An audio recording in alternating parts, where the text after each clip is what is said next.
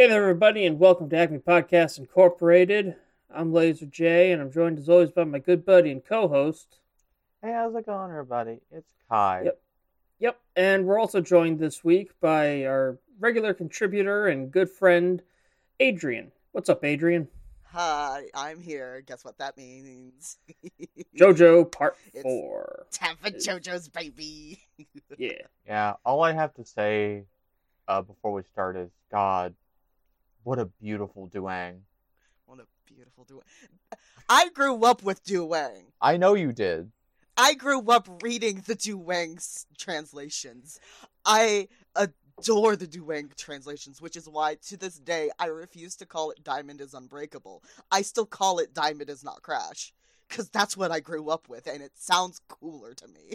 I don't know. Diamond is Unbreakable is pretty fucking cool. It's rad, but it doesn't have the same hit and like absurdism as Diamond is Not Crash. Diamond is Not Crash just sounds fucking weird, and it is weird.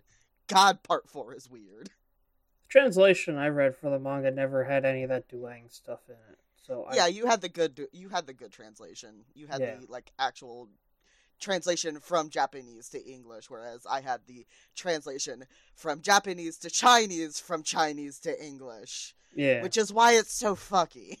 Yeah. And the guy who did it, I think, wasn't even like, he did it in his spare time and he didn't have a full grasp on English, so it's just real weird. There's still a lot of translations like that out there where I'm reading it and they just don't have a good grasp on English. Yeah. I adore it. I adore the Duang subs. The translations, it's just chef's kiss. I mean, you Duang, tried your best, my guy. The Duang subs are the Duang translate. God, now you've got me doing it. The Duang subs. Damn it! The Duang translations are the reason that meme of how does King Crimson work exists. We don't know because it's the same. I don't think it was the same guy. But I think it was like a similar kind of effect where it got translated to Chinese to English. Yeah. And that's why we just like, wow, I don't fucking know how King Crimson works. Fuck. The King Crimson is hard enough to understand on its own. And also the whole limitations of the medium thing.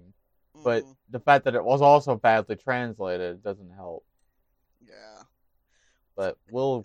That translation is why we thought Gyachyo was a fucking Francophile for, like, the longest time.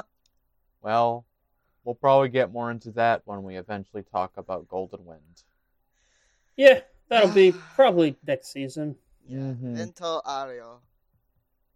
I want to do it before Part 6 comes out. I don't know if we're gonna... When does Part 6 come out? I don't know. I haven't had any information on that. Yeah, I don't think there's been an official announcement. Just that it's next year. Let me see if we have a... If I had to guess, it's probably spring. No, it's December of this year. Oh. Birthday! Well, never mind then. I guess we'll do it next year. Part 6 for my birthday.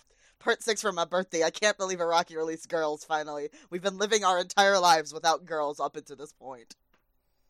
Yep. Thank you, Araki, for inventing girls. God bless.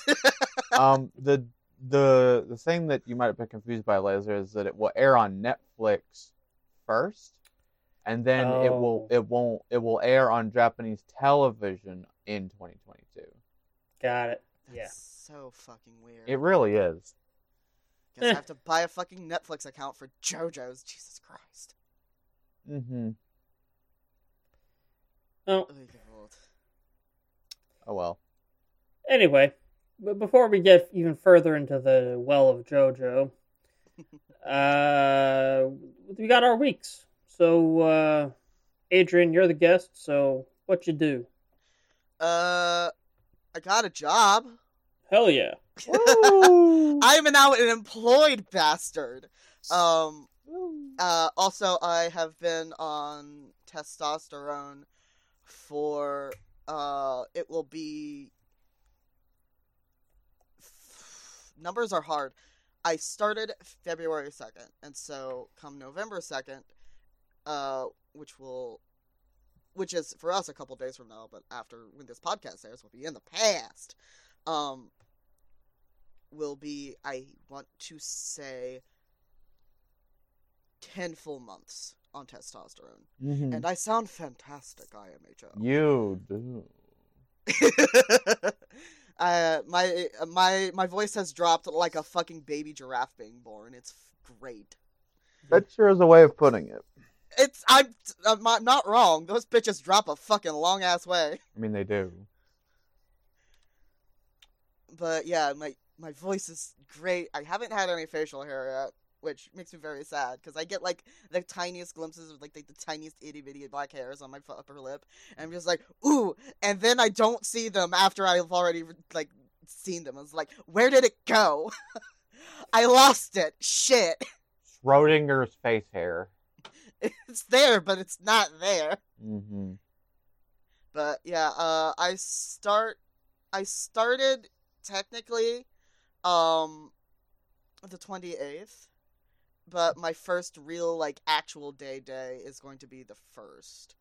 Oh. So that's going to be fun. I'm going to be hopefully working Sunday to Thursdays because I want my shabbos to myself. I want to have at least my shabbos to myself to do shit. Mm-hmm.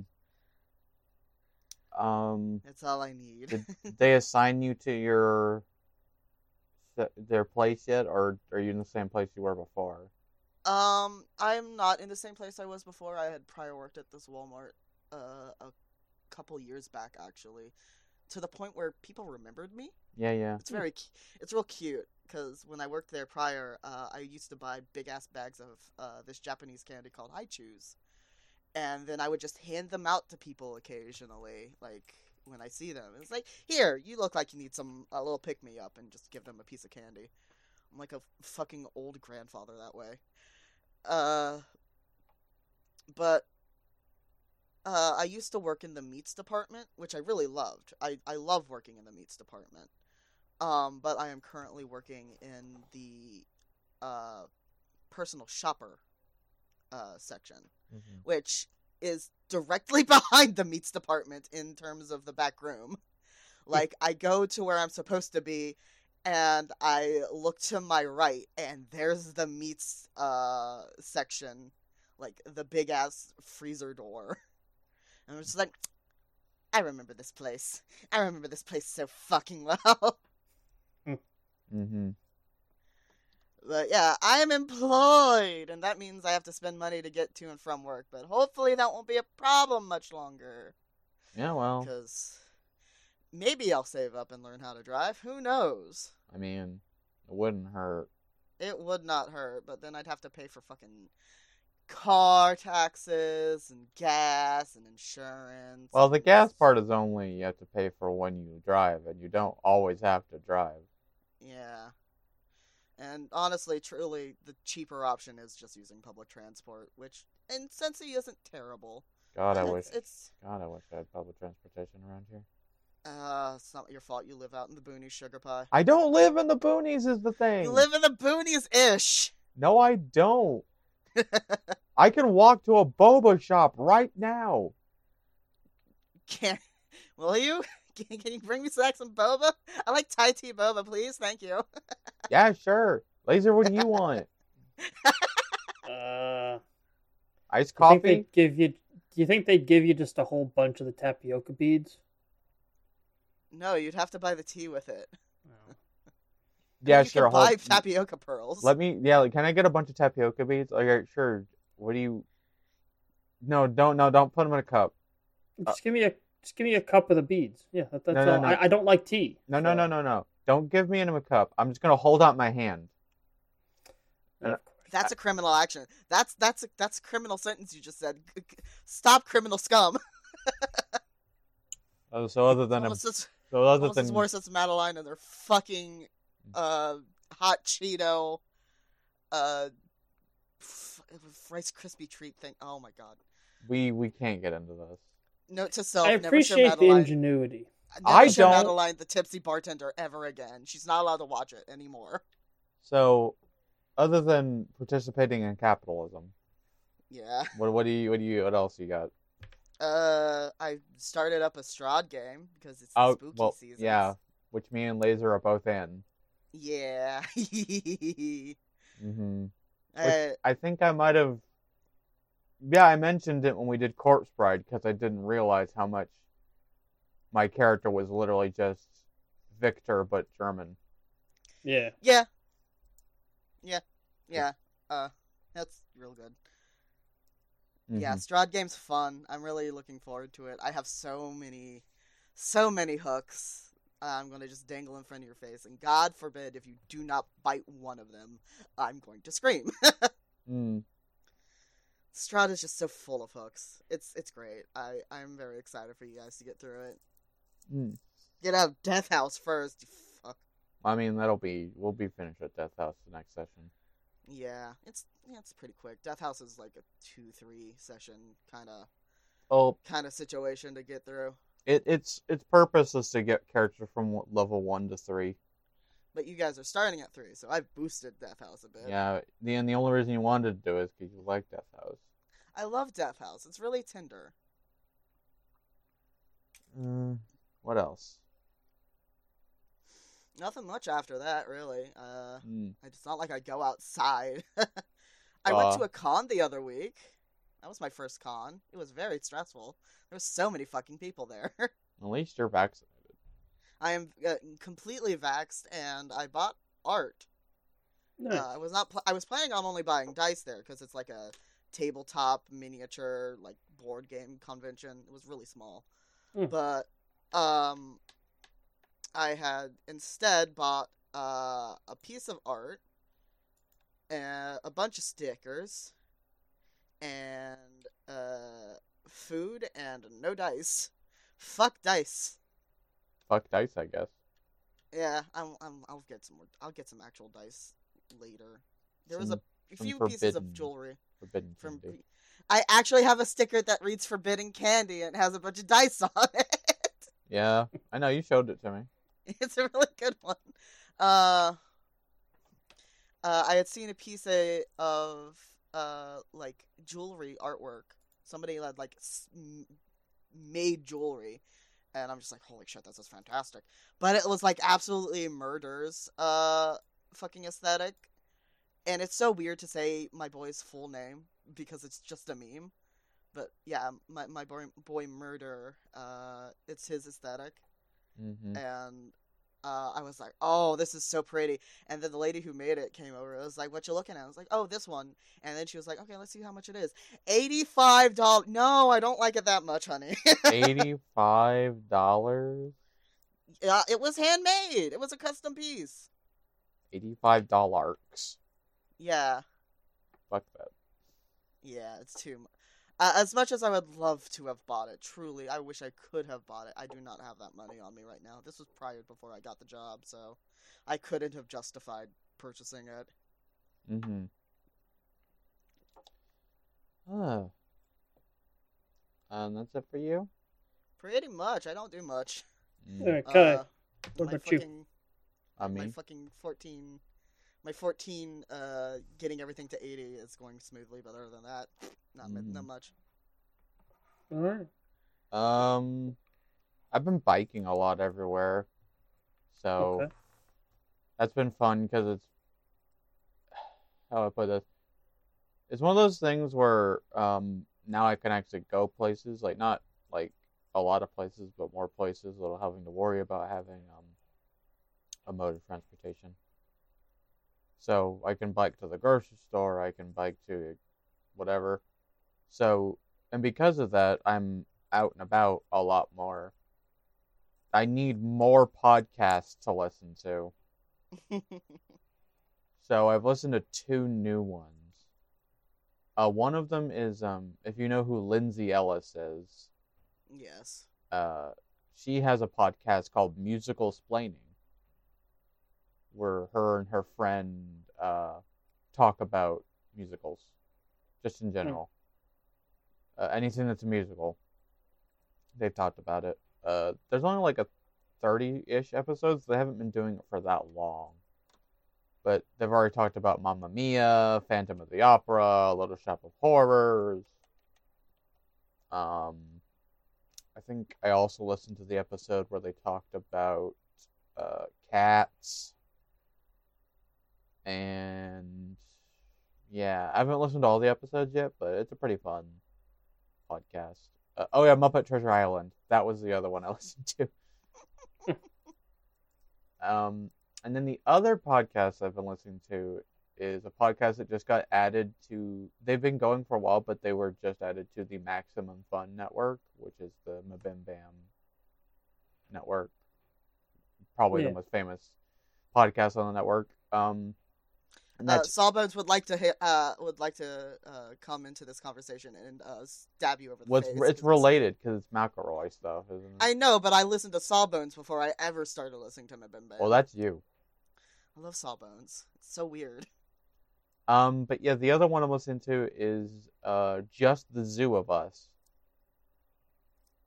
Just the Zoo of Us is about a husband and wife pair who each one of them will choose an animal.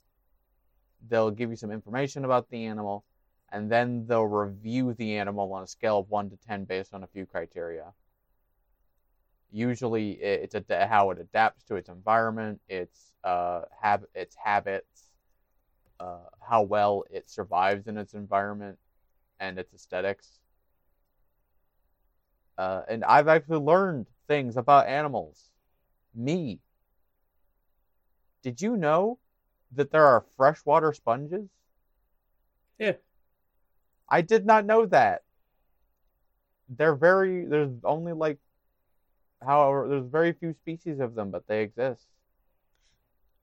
That's wild to me. Honey, you taught me the other night that there are one-toed sloths, and I was losing my entire gourd about it. Oh yeah, like, when we did trivia night. One of the questions was in the Jeopardy category. It was about animals, and one of them was about sloths are usually categorized by how many of what they have, and it was toes. Because there are 1, 2, 3, and 4 toed sloths. And yes, they do have one toe. They're also just really rare. The one-toed sloth.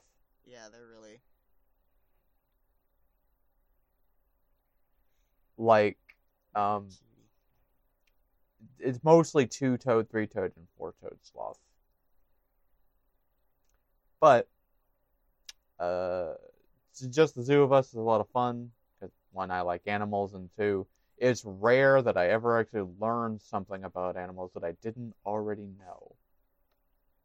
Yeah, pretty much.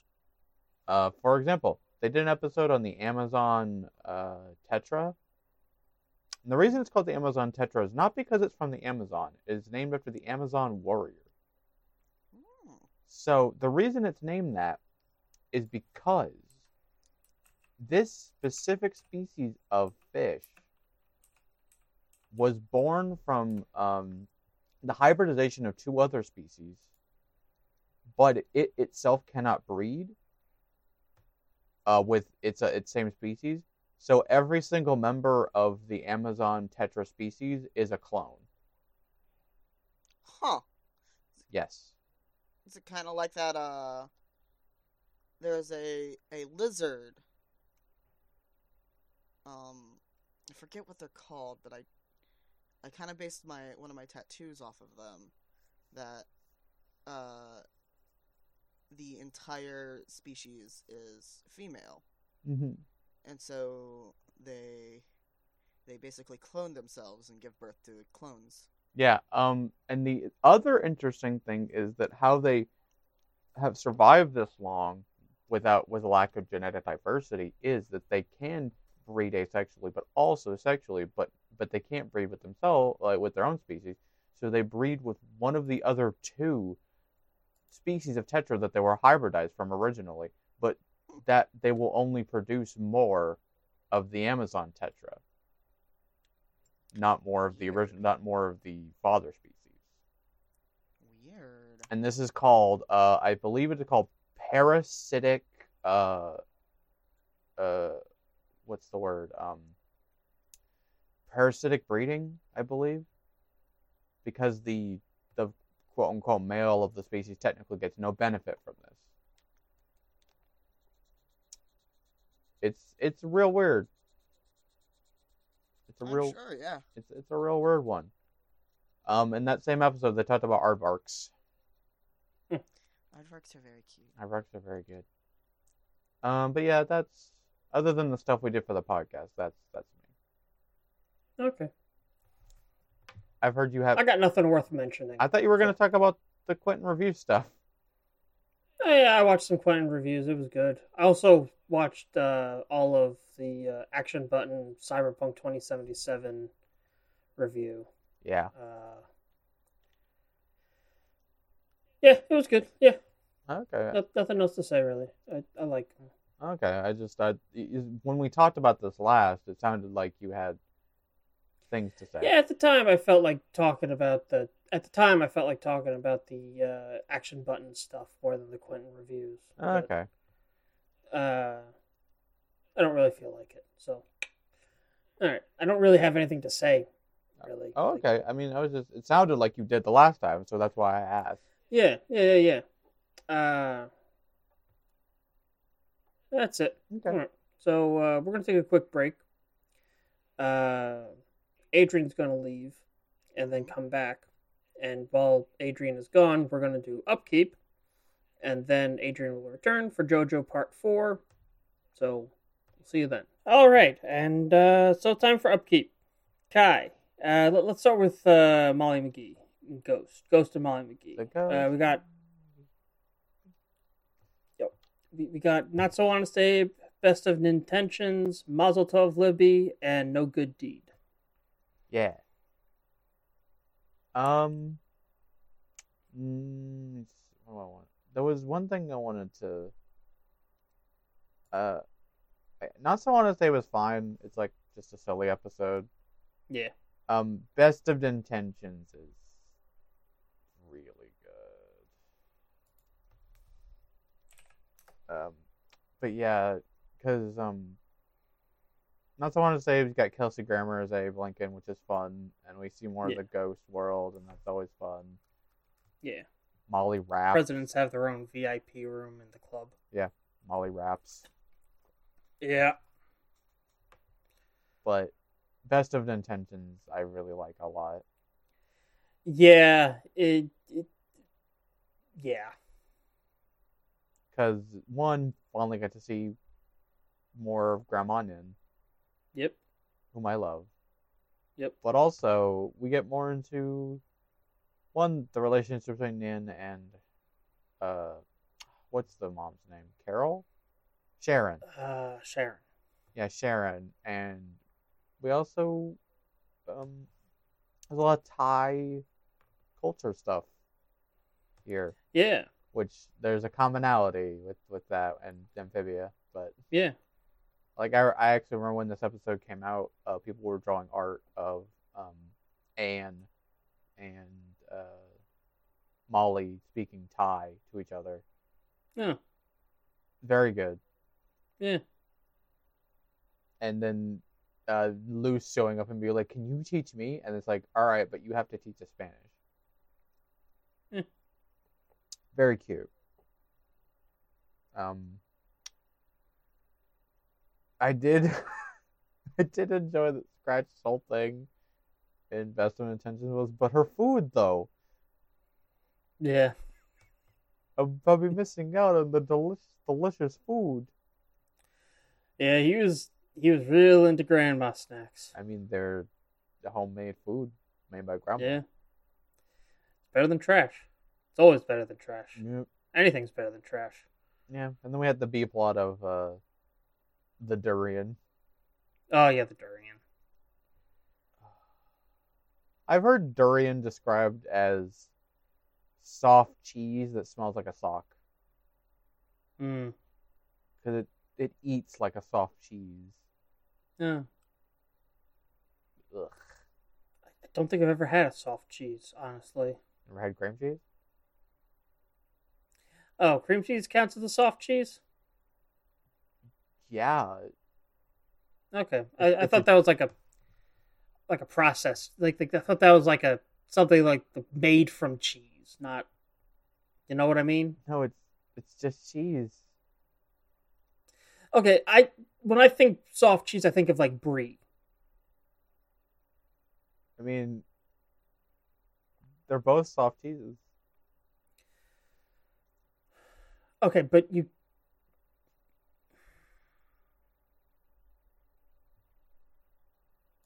Would you like me to give you the shovel? Or... like, I've got nothing for you on this one. Like... Yeah! Cream cheese isn't actually a soft cheese. It's a cheese spread made with pasteurized dairy. Well, alright. I guess I'm just gonna... Hold on, let me... I still have the shovel, so I'm just gonna... Start digging. Yep. Mm-hmm. Start digging my hole. All right, I'm in my hole. Just you know. Yep. Mm-hmm. Yeah. Anyway, I'm getting fitted for my clown shoes. Nah, but whatever. Just I Boo Boo the Fool. Years at the academy. Wasted. Anyway. Yeah. Yeah. It's fine. Best of Intentions was fun. It's always fun getting to, you know, Nin's been in a lot of the episodes through FaceTime, basically. Yeah. But it's always nice when a character gets broadened a little. Like, we get to see more of a character that's only been, like, a bit part. Yeah. Which is also what's nice about Mazel Tov Libby. Even though I don't particularly enjoy the episode itself, it is nice seeing Libby expanded.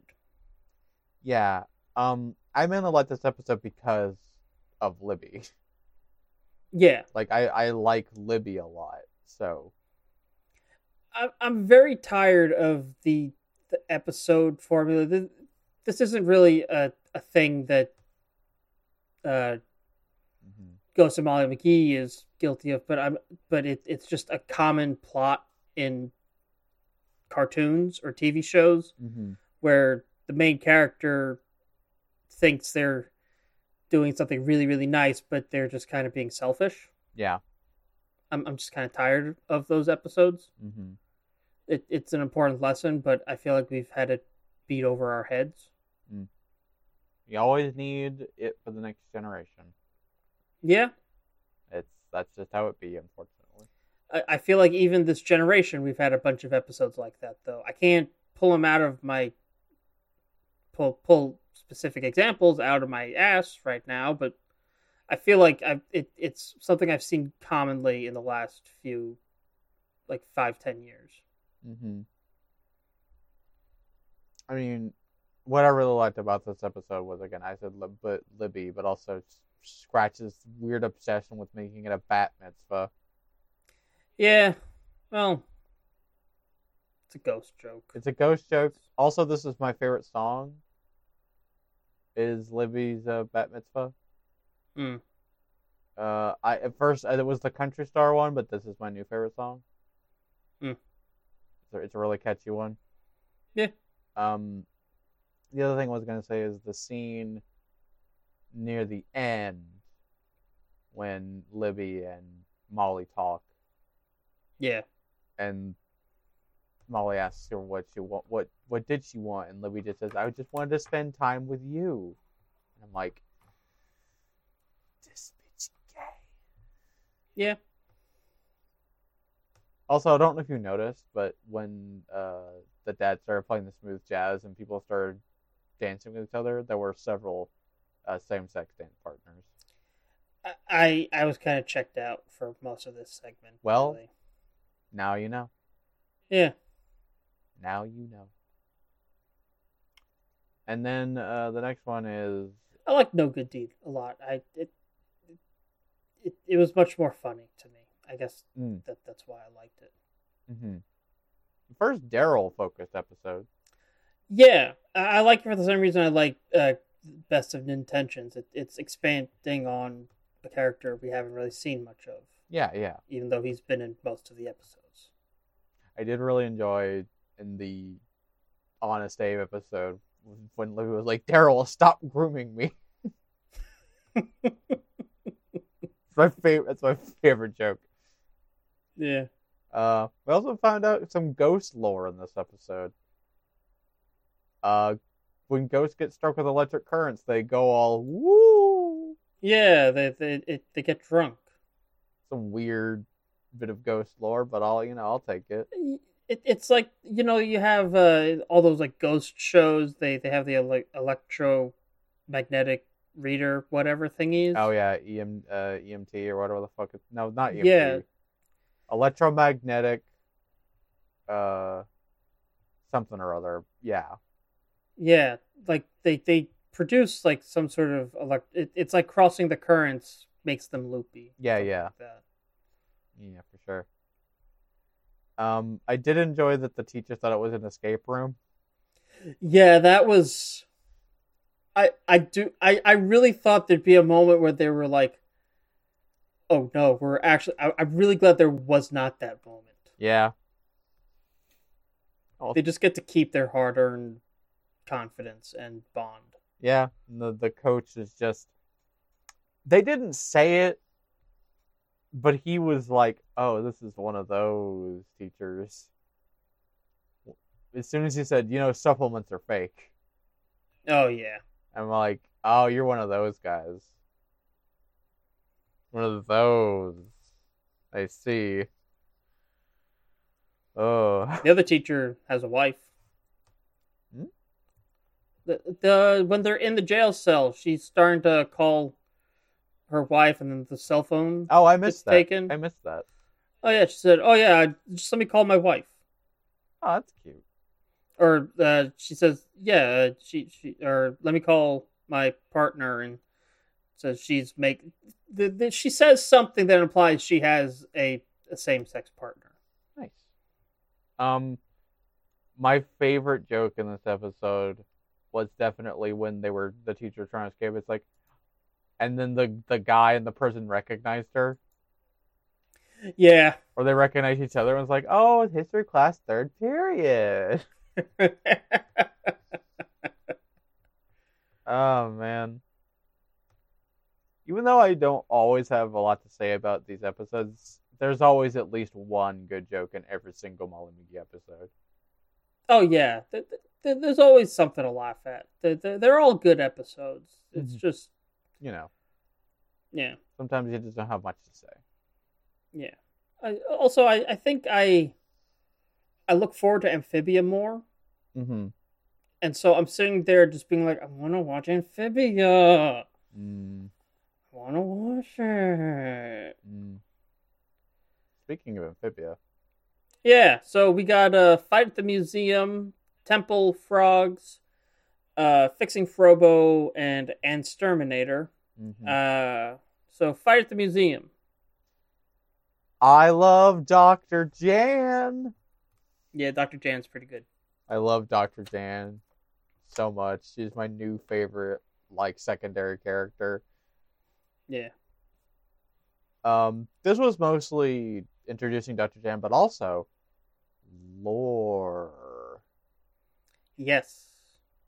The deep lore. Yes. We got to see the frog we've seen before. With the Calamity Box in a mural on a vase. Yeah. There's a specific name for that. Yeah, there is, but I forget what it's called.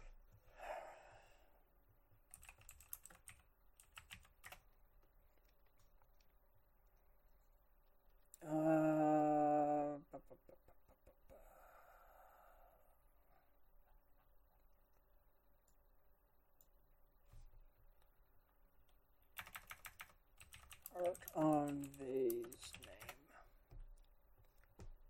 Kalos. Ah, yes. Well, that's the Greek version, at least. Mm-hmm. Yeah, so this was mostly just that and setting up Dr. Jan and the I did really enjoy Anne's like, what? No, I hate museums. What? And it was really nice seeing that Dr. Jan, like, that they have another human person to, you know, talk to and trust with this whole weird frog conspiracy thing going on. That's kind of the theme of the next two parts as well. It is, yeah. Is like trying to get more people involved because Anne and the Planters can't do it alone. Yeah, like I think that's the theme of these, all four of these, really. Is like people getting all four of these, yeah, all four of these episodes is. And Exterminator's more about revealing the truth to Anne's parents. Well, yeah, but, and letting them help. Oh yeah, you know that's what all four of these episodes are about: is letting other people help you. Yeah, you know, is the overarching thesis. It is nice for it's a nuanced show, but it's still a kids show. It's a very nuanced kids show. Yeah, but I like that it's sort of, rather than a lot of other adventure shows for kids, where it shows the kids being like hyper independent and able to take care of everything by themselves, that kind of creates a weird pressure. At least I feel like it has somehow affected me in my life, maybe. I don't know. So it's nice seeing, like, you can reach out for help. Mm-hmm. Reach out for help, kid. You're a kid. Yeah. What I want to say about earlier, I mentioned Best of Intentions and how we got some Thai stuff. Temple Frogs, same shit. Yeah. Lots of Thai culture and exploring Anne's Thai culture and how important it is to her as a character. Yeah. Which I really like. I yeah? I'm sorry, I was going to say something and it made me remember the part that I liked the most, but I like how each of the frogs integrated into a different aspect. Mm-hmm. And what made me burst out laughing was Polly watching all the Thai dramas and just picking up Thai from that. Yeah, and was like, I took Thai for 3 years and I could barely form a sentence. That's how I feel about Hebrew. Oh, man. I really enjoyed Hot Pop's, like, interpretive dance. I like that it's a callback to his dancing episode. It's very good. Yeah. That scene where Anne has that moment with her mom, like, returning the plastic Tupperware and all that stuff, and about how they took care of them. It's just like, who put these onions here? Yeah. Now, I looked into this. So, when they read the scripture on the thing, it mentioned the mother of Olm. So an Olm, or Proteus, is an aquatic salamander. It is a exclusively cave-dwelling salamander. It is blind and pale and elongated. Yeah, I've heard of, yeah. So very interesting. Yeah. I'm wondering where they're going to go with that. So the ghosts. Mm-hmm. The ghosts. Oh, yeah. Maybe. We'll have to see. With the weird ghost things at the bottom of the castle. Yeah. Yeah, maybe. Yeah. Fixing Frobo. Robo-lesbians. These IT girls. Yeah, the IT girls. I love them already. Yeah. Very good. I also like hyper-competent Polly. Just picking everything up real quickly, whether it's Thai or walking or robotics. She's been here. They've been here for what? A couple weeks, and she's already learned how to speak Thai fluently and knows robotics and technology. Yeah. wild, man. It does say it's easier to pick up languages when you're a little kid. This is true. You're like a sponge. Yeah. Learning new skills and things is way easier when you're a child because you're just so like. Literally, your brain is more sponge-like. It's more pliable. You retain that knowledge much more easily. Yeah. Which isn't to say you can't learn new skills when you get older. In fact, you should never stop trying to learn things. But yeah, that's a good way of staving off dementia. Is always trying to keep your mind active. Yeah. Always read, always learn things, you know. Yeah. Never too old to learn something. A day that you haven't learned something new is a wasted day. Indeed. I always learn something every day. I make an attempt. Mm-hmm. Nice to see Frobo again. Yeah, I'm glad Frobo's back. We do see in the intro what Frobo's new form is going to be. He's going to be like a little RC car. Yeah, very good. Yeah. I love that. I eat eyes. Ice cream. I eat ice cream. Oh, thank God. I love how every cartoon, like almost every cartoon, but a lot of cartoons reference Teddy Ruxpin now. Yeah. As a wholly terrifying thing. Furbies, too. Furbies and Teddy Ruxpins. Ugh. I never had a Teddy Ruxpin. I never had a Furby, but I wanted both as a kid. Mm-hmm. And now I don't know why I ever did. They're terrifying, and I hate them.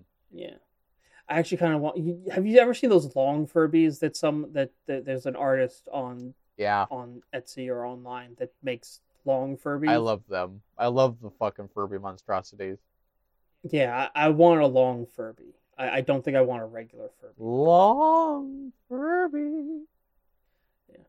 Also, in the Boonchoy garage, there is a Grunklestein little like gnome thing. Yeah. On a shelf. Also, I feel like we have to do. Mr. Boonchoy is moe. No, he's not moe. He's a gamer. He's both. He's a. I want to protect Mr. Boonchoy. Mm-hmm. Because he's just... I feel for Mr. Boonchoy. Yeah. Yeah. Someone pointed out... there's a... That scene in... this is getting into... Ann's Terminator. Mm. When Mr. Planter asked, were you surprised by that show of anger, Mr. Boonchoy? And he goes, nope. There's a scene in season 2 when Marcy meets Anne again, and Marcy asks her like, "Oh, it's like this thing," and it's like, "Have you seen anything like that?" And just Anne said, and the exact same intonation goes, "Nope." Yeah. Like, nah, bro. Nah. But yeah, and Ann's Terminator was just like you said, it's about finally telling the Boonchoy, the parents, that there's a bunch of whack shit happening, and that she was only not telling them to protect them. Yeah. We also see Anne use her powers again. Yeah, this is the second time she used her powers since she's gotten back. Yeah, it's not full like blue hair, glowy eyes, but it's yeah. It seems that it's like the Kaioken to the Super Saiyan. Yeah, and it was established pretty early on that she can't use it all the time. Yeah. Otherwise, she drains her body. Yeah, which is how they should have kept Super Saiyan. Damn. I mean, you're right. Kaioken is superior to Super Saiyan in that way. It's why Super Saiyan works really well in like the DBZ games, or at least like the Budokai Xenoverse type games. You know, it's like a momentary power up that drains your stamina. But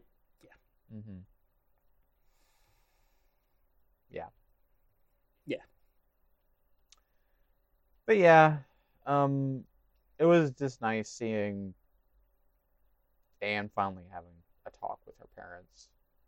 Yeah. Also, that weird fucked up room with all the, like, fake Anns. Yeah. Can we just... I felt like we moved past that a little too quickly. Well, I mean, it was just a setup for, you know, the thing at the end. Yeah, but also, it's like, Mom, we need to talk. Neither of us have been a parent that has had their child go missing, so we don't know how we'd act. It's true. Why is this one dressed like a doctor? Listen, I can dream.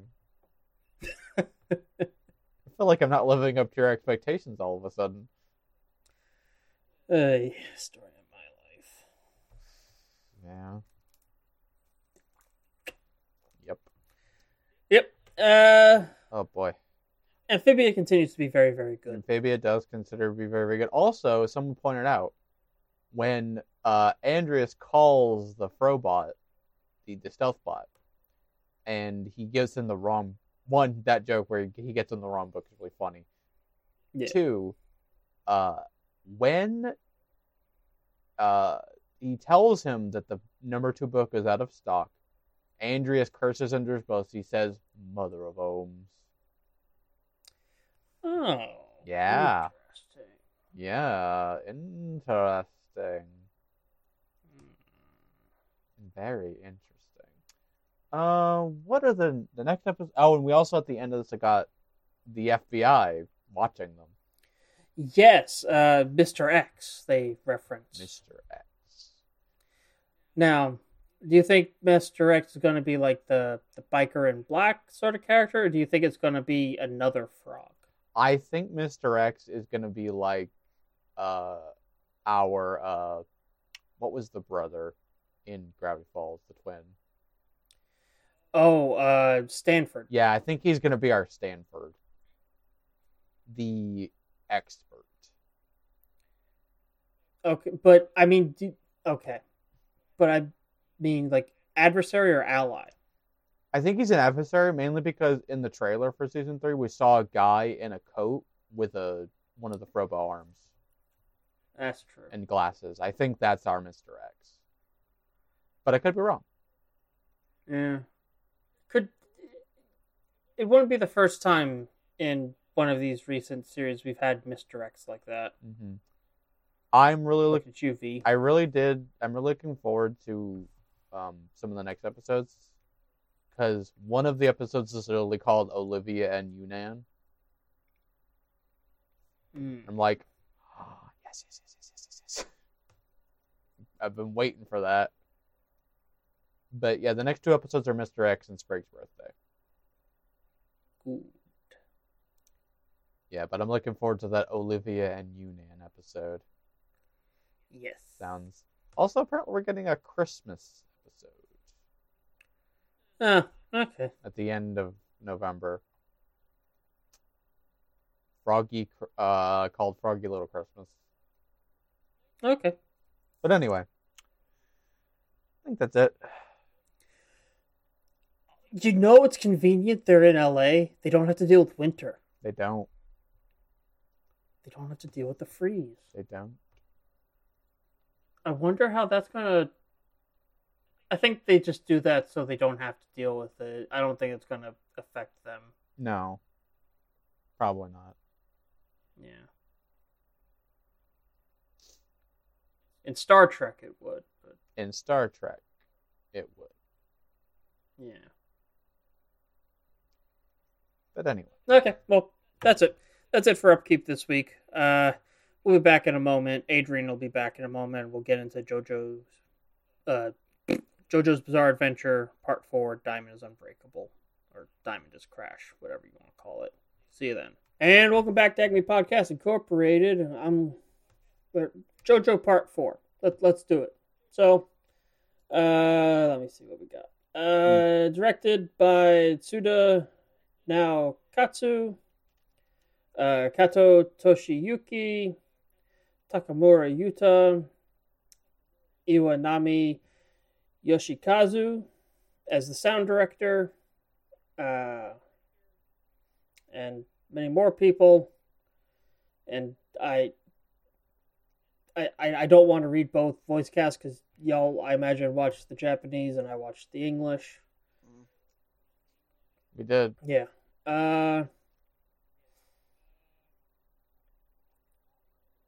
Wait, hold on. Matt Mercer was Jotaro in the dub? Didn't know that. I've never watched the dub. Wasn't he also in part 3? Let me see. Yeah. The only one I know is Matt Mercer was Jotaro Kujo in part 3.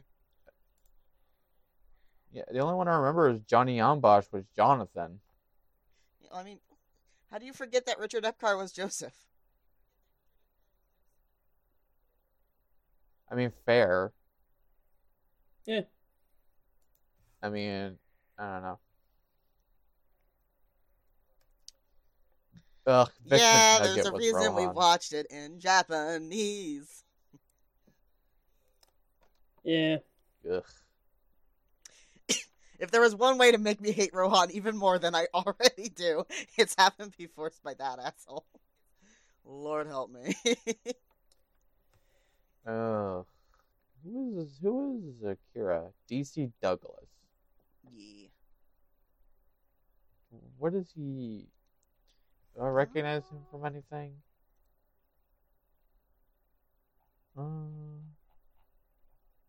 He was in Enterprise. Oh. He's been in a ton of shit. He was in... He was X and Drake in One Piece movie 14. Oh, okay. Iron-Blooded Orphan. Hunter. He was Vincent Pike in Mobile Suit Gundam Thunderbolt Bandit Flower.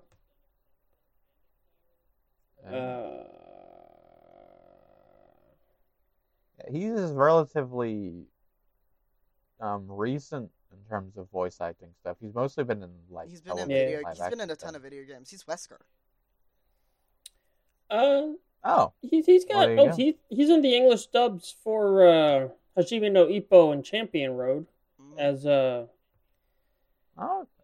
Aiko's brother in the original Hajime no Ippo, and then Sanada Kazuki in Champion Road.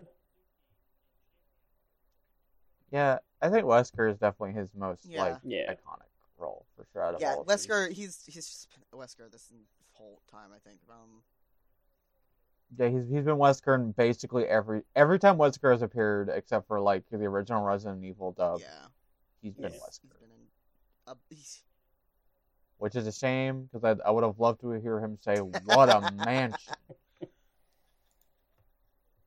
Or was that Barry who said that? I forget. I think it was Barry, because Barry also said, "Now you can be the master of unlocking." I fucking love the original. You're very cute.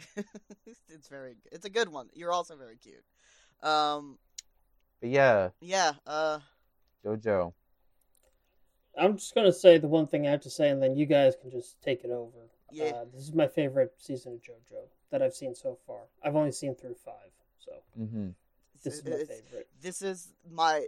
I have a sliding scale of parts that I think are my favorite, and consistently it is like neck and neck between part 4 and part 7. And... It's just like whatever mood I'm in that specific day is whether or not part 7 wins out or part 4 wins out, because I love slice of life so much, and this part is just slice of life until shit gets real. Yeah, this isn't coming from me, who's only ever watched the anime. I'll have to rewatch part 5 again, but because I'm sort of like hemming and hawing about whether part 4 or part 5 is my favorite part. It just depends on what day you ask me. But I think after I watch part 5 again, I'll come to a final decision. Before I watched part 5, it was undeniably part 4 was my favorite. But I like a lot of the things in Part 5. So I don't know. It's specifically the anime. I can't speak for the manga, so. I feel like the anime for Part 5 will fix a lot of what I didn't like from the manga. Mm-hmm. Just because anime tends to be slightly quicker paced, especially the David Pro stuff. Yeah, it was like your thing with Jujutsu Kaisen, how the anime fixed the pacing problems. Yeah. I didn't have that... but the problem I had with the pacing in Jujutsu Kaisen wasn't the story pacing, it was the character bond pacing. I thought they grew attached to each other really way too quickly. It, like, the way they bonded didn't feel earned to me when I read the manga. But in the anime, I feel like it did a little bit better of them earning the bond. Fair. Fair. With 5... Correct me if I'm wrong. Is 5 shorter than 4, or is it longer? From a manga? I don't know about the manga, but the anime has like the exact same number of episodes. I think I think it's like slightly longer, but no, not that by much. Okay. Well, we can find out. It's we can find out, but also it's just like it really depends on how much Araki wants to put into certain scenes, because like there are certain scenes in Part 3 that like took fucking a ton of pages, and if I recall correctly, there is a beatdown in Part 5 that took 9 pages. Yeah, just 9 pages of a beatdown that fucking Giorno did, and I was sad that it didn't take up like half of the episode. I was like, it was a minute and a half. I wanted more. I wanted to see this man get destroyed by a 15-year-old. 9 pages should be like 10 minutes. Yeah. Like I said, I wanted it to be like a whole half of the episode. I guess. I'm also a sadist. Who knew?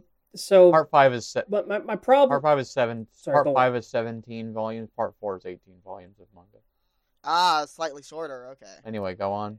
Okay, and how many do you have? Part 3 up there? Hold on. Let me look at Part 3. I appreciate you, Google machine. Part 3. Let's do Part 3 manga. No, it's not what I want. I just want to know about the manga, not the anime.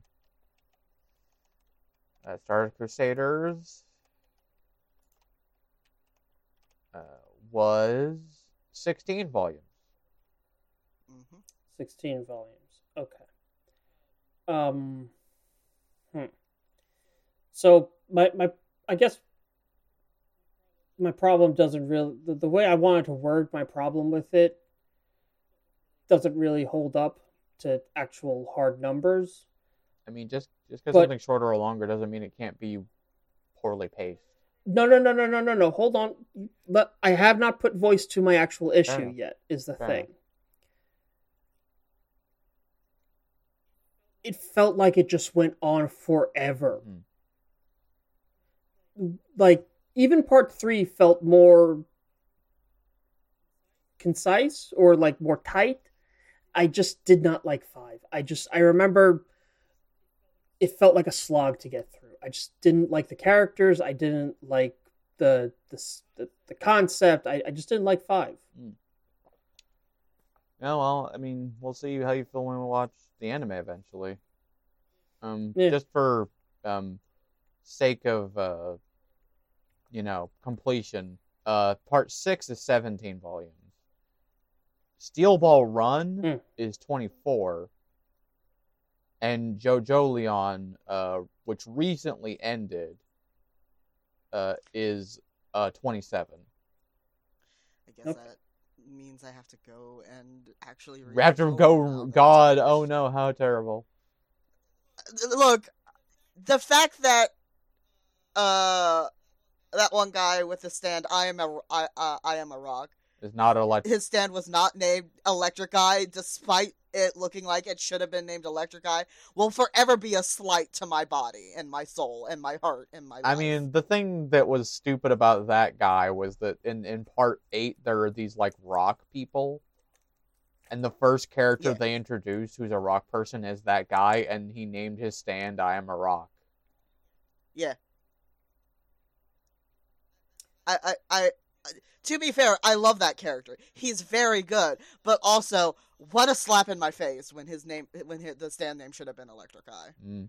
But I am a large and the only proponent of Araki should name more stands after fucking Judas Priest songs.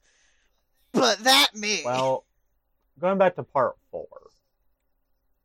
So, Crazy Diamond also could have been named Pain. Could have. Mm-hmm. Part 4 is, like, super interesting when it comes to the DevaPro anime.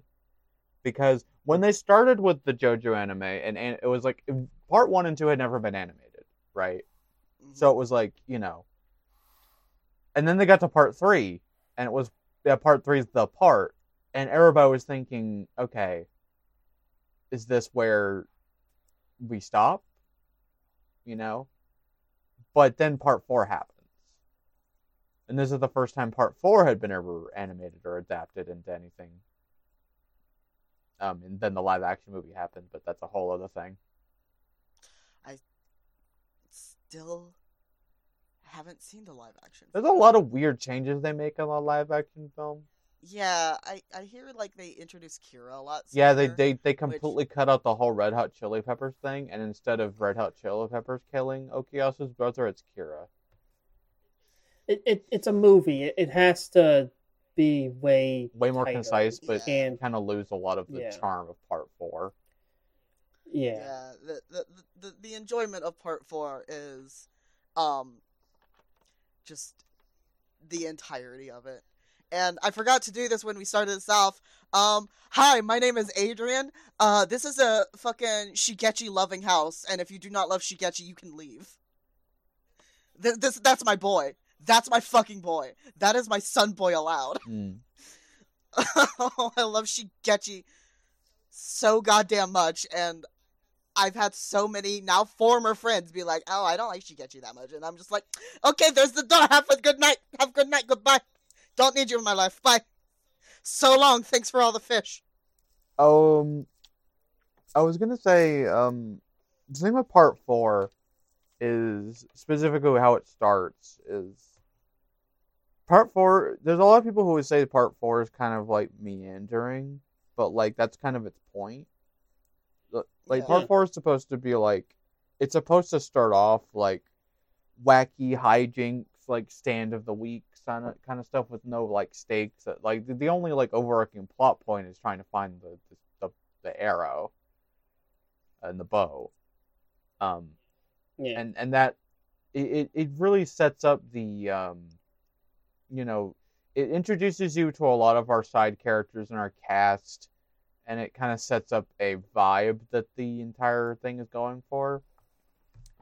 So when Kira arrives and shifts the entire balance of the vibe and the plot, it's so much more staggering when it happens. And that's why I feel like a lot of the quote-unquote filler stuff in Part 4 is very important. Yeah, I'll be honest. I could do without the Kira. I'm going to strongly disagree, but okay. I mean, I'd be happy with the part of JoJo that's just all the like episodic slice-of-life shit in Morio. I'd be very happy with that. I would too, but... I don't hate the Kira stuff, don't get me wrong. But if I was given the choice to just have, like, another 20-ish episodes of Josuke, Okuyasu, and Koichi just fucking around, I'd be ecstatic. Now, see, I'm one of those people who likes both. But honestly...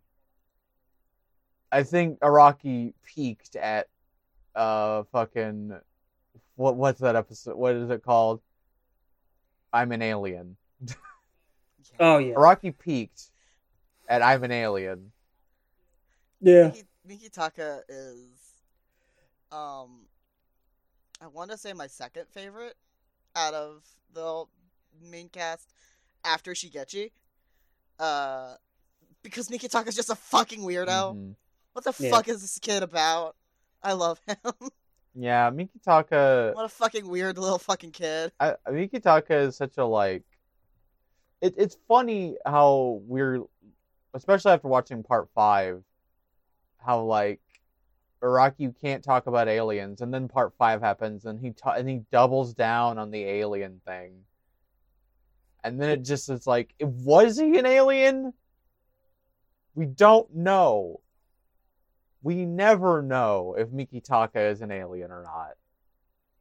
Is he just fucking with us? Is he actually an alien? Is he just a guy? Is he just a weirdo who thinks he's an alien and he has a stand? But then why can't he see fucking Crazy Diamond? Or can he see Crazy Diamond and he's just fucking with us? Miki Taka Chunbyo theory, go. And then like. He could see Raimi at the end of Part 4. Which implies that either... Can only stand users see ghosts? Yeah, but also we don't know if aliens can see ghosts. Well, no, that's what I'm asking. Can only stand users see ghosts? Or is it can anyone that the ghost reveals themselves to see ghosts? All stand users can see ghosts, but... some other people can see ghosts, mainly people with like psychic abilities and shit. Okay. A lot of the rules about ghosts are actually established in a side story called Dead Man's Questions, which is about Yoshie Kagekira as a ghost with amnesia. Interesting. And it's like he becomes a reaper of sorts as penance for all of his sins, but without any of his memories. The Dead Man's Questions is super interesting. I really do need to like. I've only like read about it, but I actually haven't read it yet. It's definitely a weird one. I read it a long time ago, but I would definitely behoove to. Returned back to it to reread it again. Part 4 and 5 are the have spawned the most side story material. Mm-hmm. I just want to clarify. I do like the Kira story. Well, I get that. It's just you prefer the slice of life stuff. Oh, absolutely. I always prefer slice of life stuff. Yeah, like that. That's my favorite genre in anime. But because with Part 4, you have the 3 Rohan Kishibe side stories. Yeah. God, and Dead Man's Questions. And then Part 5 has freaking Purple Haze Feedback. And I forget what it's called. There's another novel. But another Part 5 novel that takes place during Part 5. But yeah. And Part 5 also further... The feedback novel actually further establishes something about a character from Part 4. The character who makes all the drugs for Passione in Part 5 is Tonio's brother. Mm-hmm. Because his stand is the opposite of his brother's. The other... Part 5 novelization was JoJo's Bizarre Adventure 2, Golden Heart, Golden Ring is about a stand user with a rabbit stand. Don't tell Madeline about this. She already knows. God help us. But a lot of the slice of life stuff is very important because again, it introduces a. There is one. Side character I could have done without, but like, you know, whatever. I could have done without fucking. I can't even remember his bitch ass's name. The guy who is Surface. What's that guy's fucking name? The the other shorty. Not. The manga. Yeah, that loser. Long hair, short guy. Yeah. What's his dick ass name? He's an asshole. Who cares? I don't care about him. I have a friend who loves him, but I'm just also like, why? Oh, why do you have? Hazamada. Yeah, I was like, why do you have terrible taste? Why we could have we could have replaced Hazamada and had Shigechi introduced earlier. Please, can we do that? I want Shigechi more. I want more Shigechi. More Shigechi. Having honestly, Shigechi and Koichi hanging out for the Rohan thing would have also perfectly made sense. Yeah, God, I wish. Yeah, and it would have meant that Shigechi was around longer, and thus the tragedy of his death hit harder. And then I would have just cried more. Yeah, and? I already cry hard enough when I think about Shigechi. Yeah. Also, I think I mentioned this when we did part 3, but because part 3 was the first introduction of stands, Araki didn't really know what he wanted to do with stands. He was kind of figuring them out. I think part 4 is when he really starts to figure out what he wants to do with Stan. Yeah. Yeah, he hits his stride. Because a lot of the stands... I think part 5 has, just hit after hit over hit, but part 4 also has a lot of really good stands. Crazy Diamond alone... is its ability is so versatile and useful. It's wild. I'm shocked every time Josuke uses this ability in a way that you wouldn't expect. Yeah. But I like how, as the series, I like how as the series goes on, you really see how the apple doesn't fall far from either of his trees. No. Yeah. He's kind of a shit, just like Joseph is. Yeah. But he's also got the Joestar, freaking... the desire to help. Yeah, to good. Be, a gentleman like Jonathan. Yeah. Quote unquote. But he's got both. That's... But he's also got his mother's temper. For sure. I love Tomoko. Everybody loves Tomoko. Yeah. Milf. Just slamming this fucking fist on the table. Milf. But what I was gonna say was kind of bouncing off of that. Now that they're saying that is people give Araki a lot of shit because it's JoJo is just weird goofs.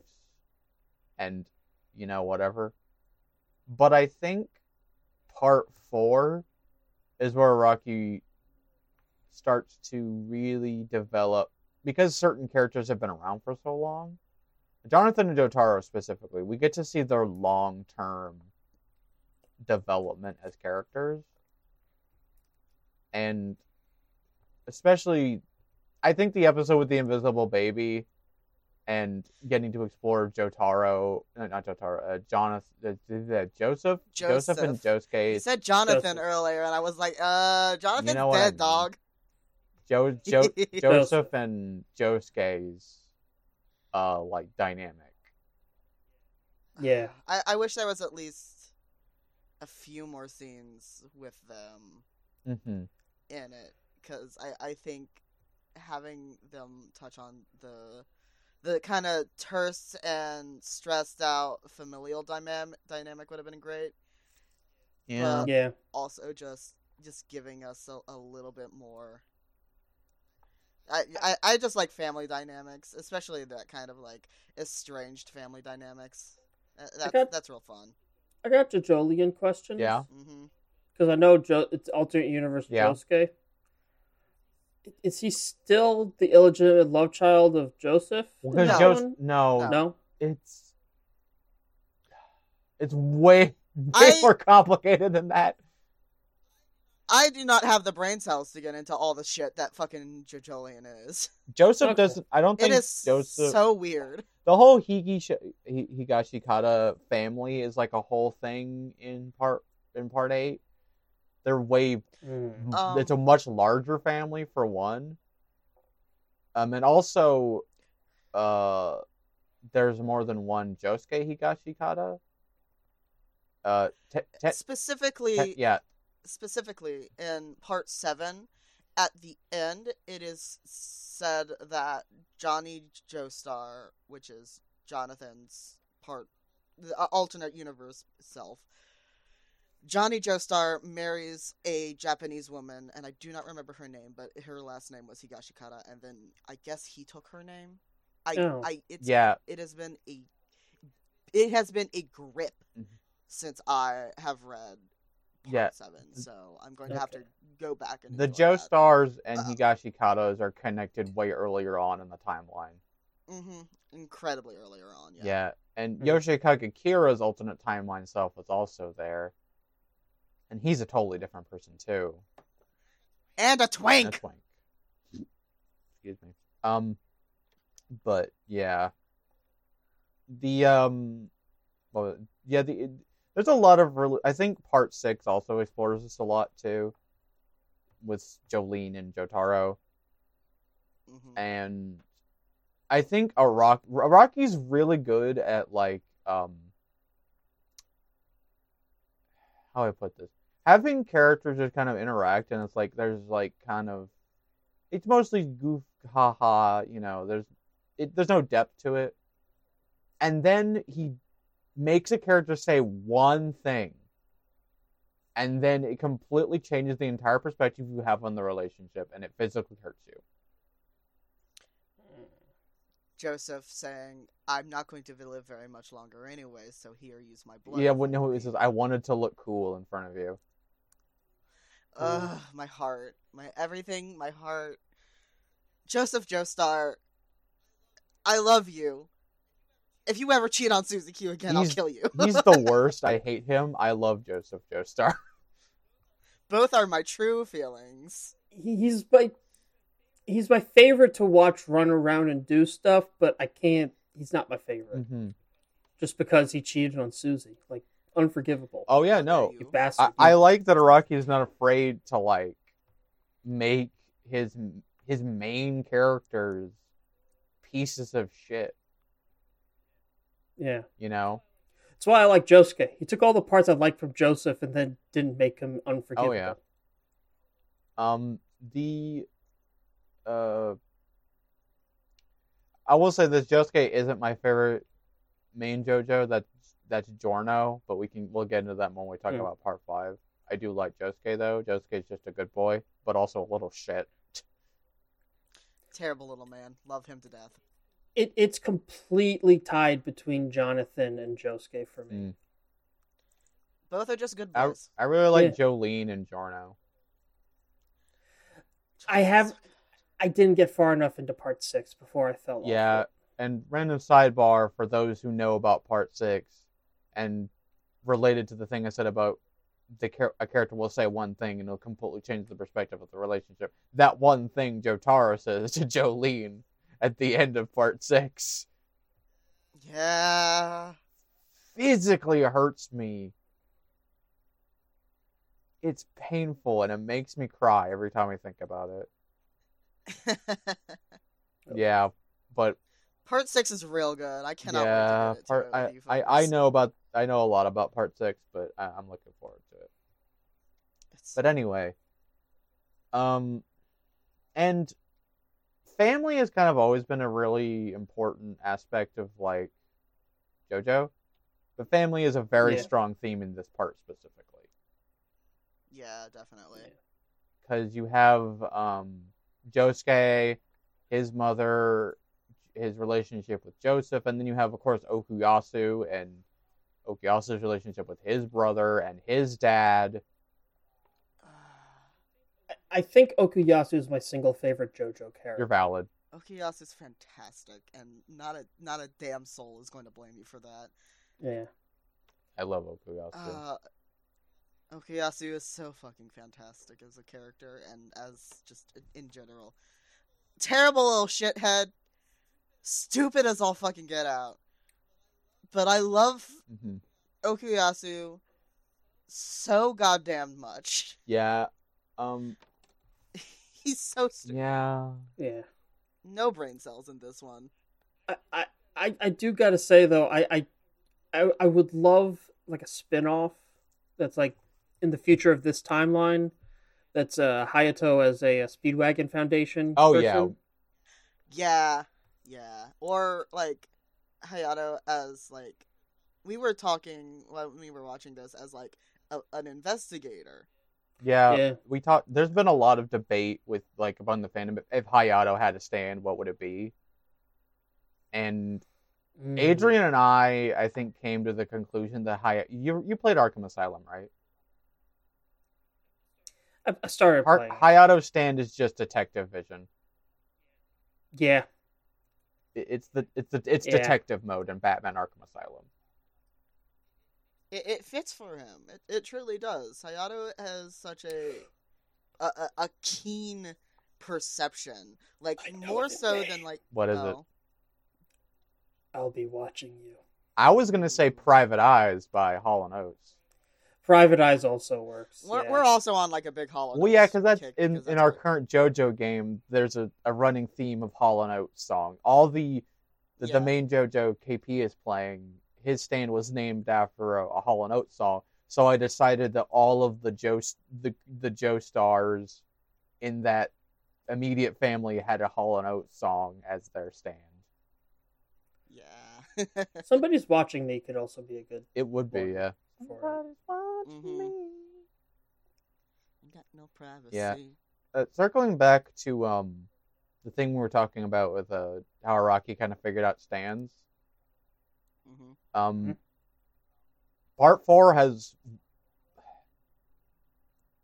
my second favorite stand battle in all of JoJo, and that's the fight with Superfly. Yeah, Superfly's so fucking weird. I love Superfly so much, and it is one of the weirdest stands like ever. Yeah. I really, really enjoyed, to the point where I didn't remember the other two stands in that little stretch of time. Oh, hardly Enigma. At all, because Superfly just, Enigma and... Cheap Trick. Cheap Trick. I don't remember those two at all. Same. Because Superfly just took up all of my adoration, because I just thought it was such a weird fucking stand, and... I like location-based stands anyways. Location-based stands are fucking cool. And this one is like the highlight of location-based stands. Yeah. It's definitely I'll call it mini arc within part 4 that I remember the most vividly. Yeah. Despite me forgetting about the other two stands that show up in that time period. Which is kind of not fair, because Enigma is also a really fun stand. It is, but Superfly fucking just... You put it against Superfly, and it's just like... Yeah. I love Superfly. Superfly is easily my favorite stand in this part.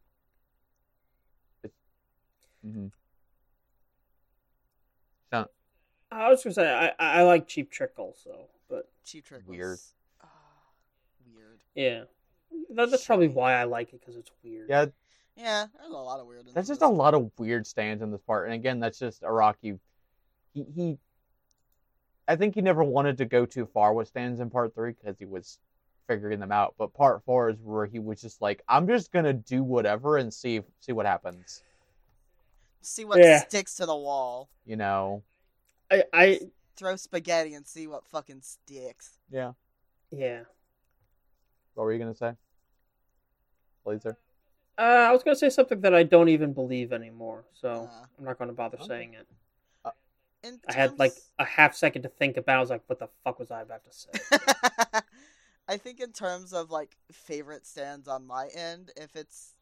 Harvest is fantastic, and I love Harvest because Shigechi, but my favorite stand in all of part 4 is Pearl Jam. Ah.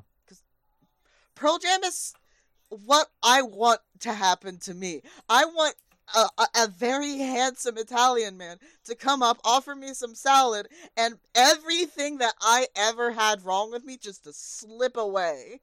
Yeah. Just fucking, nope. Intestines explode? Fine. Cure my IBS.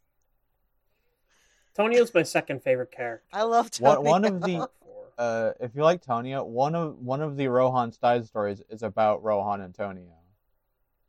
The only Rohan side story I care about, because Tonio's there. You see, but then I have to read more Rohan. Let's. I know no, you I like don't Rohan. Like Rohan. I don't. I just don't hate Rohan. Okay. Like people, there's 99% of people either love Rohan or hate Rohan. I'll admit, as I was going through the anime, I started to like him a little more than I did from the manga. But it's still just like it's like such a fucking wet noodle. Such a fucking. I love how tsundere. Why are you friends with high schoolers? Go to fucking work. I love how tsundere he was. God, that doesn't even feel like an accurate description of him. He's but I mean with Raimi, a jackass Raimi specifically. Raimi, he was kind of soon, but that's also because technically she is technically older than him. But it wasn't a romantic thing. It was just him having to be nice. Be nice to somebody for once in your goddamn life. My favorite is still when he called Koichi and was like, hold on, there's a stand on my back. It's like, can you show me? No, it'll kill me. And Koichi was like, okay, that's a funny joke. It's like, wait, no, I'm not joking. Don't you believe me? No, you're always fucking with me. Bye. Bye, bitch. Go fuck yourself. Just so fucking, oh man. And every time Rohan showed up on screen again, either Adrian or I or both of us were like, what the fuck are you wearing? The shit that Araki wanted to wear, that's what he was wearing. Yeah. Rohan is such an XP of Araki, but like with more asshole-ish attitude.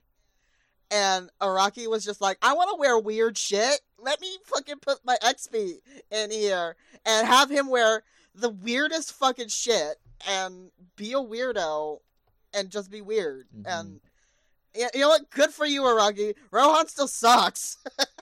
I think Araki thought, man, I'm tired of being nice all the time. And that's how Rohan was born. I just want to go apeshit. Rohan acts the way Araki wants to act. Yeah, Araki wants to stab spiders and lick their insides. Ugh, the worst. I would not put it past him. I wouldn't either. No, I would, simply because I know Araki too well and he likes good food. I've seen too many images of himself on the backs of his books just eating. And they're very cute. Don't get it twisted. Araki eating is like a highlight of my life. I want like an entire Twitter that is just pictures of Araki eating, and I want that to be my life. Okay, but I posit this. Yeah. What if that's to make him seem a little more normal, and that's not actually what he's like? Mm. No, I wouldn't put that past him. I wouldn't put that past him either. It's a whole facade thing, yeah. Yeah, just like, I need to curate an image so I'm not seen for the ginormous weirdo that I am. Too late. The similar related to that thing I was saying about Rohan is honestly one of my favorite things at all Part 4 is when, like, speaking of someone stop being nice and wanting to go apeshit, is when Koichi just, like, turns into the biggest shitheel ever. It's so fucking good. I love shitheel Koichi. He does it twice. Yeah. The two times he does it. He does it again in Part 5, and I love it when he does it in Part 5, too. I don't remember him being. He shows up at the beginning. How many times does he show up in part? He shows up at the beginning. That's the only time I remember. When Giorno steals the taxi and takes his suitcase, Koichi Deko's, he sighs, and then he has freaking Echoes freeze the crush the car, and then he just slowly starts to walk towards the car with his pockets in his hands. His hands in his pockets, darling. Whatever. You know what I fucking meant. Yes, but I needed you to say what you need to say. Anyway. I love when he becomes the badass. Yeah. Koichi's another... My favorite character in this is a three-way tie between Okuyasu, Josuke, and Koichi. I can't pick one over. Okuyasu is my favorite character overall, but for this part, I love them all together. They're very good. As a cohesive unit. They're one character. Yeah. They're Beavis and Butthead and a third character to me. Yeah. This is also similar related to the thing I was saying earlier about characters having long-term development through JoJo. Part 4 is when I really started to like Jotaro. Yeah, it's where a lot of people start to really like Jotaro. I think that him in part 3 was just, it's all everybody talks about is Jotaro this, Jotaro that, Jotaro gets to be cool, Jotaro smoking cigarettes in the back of a taxi and it looks real bad. Who cares? But Jotaro in part 4 is, well, he's obviously older and so he has a little bit more experience and he's gone through all of part 3, so he has that as a background to dealing with other stand users. Yeah. And so he's able to more accurately and more succinctly deal with the new ones that are cropping up.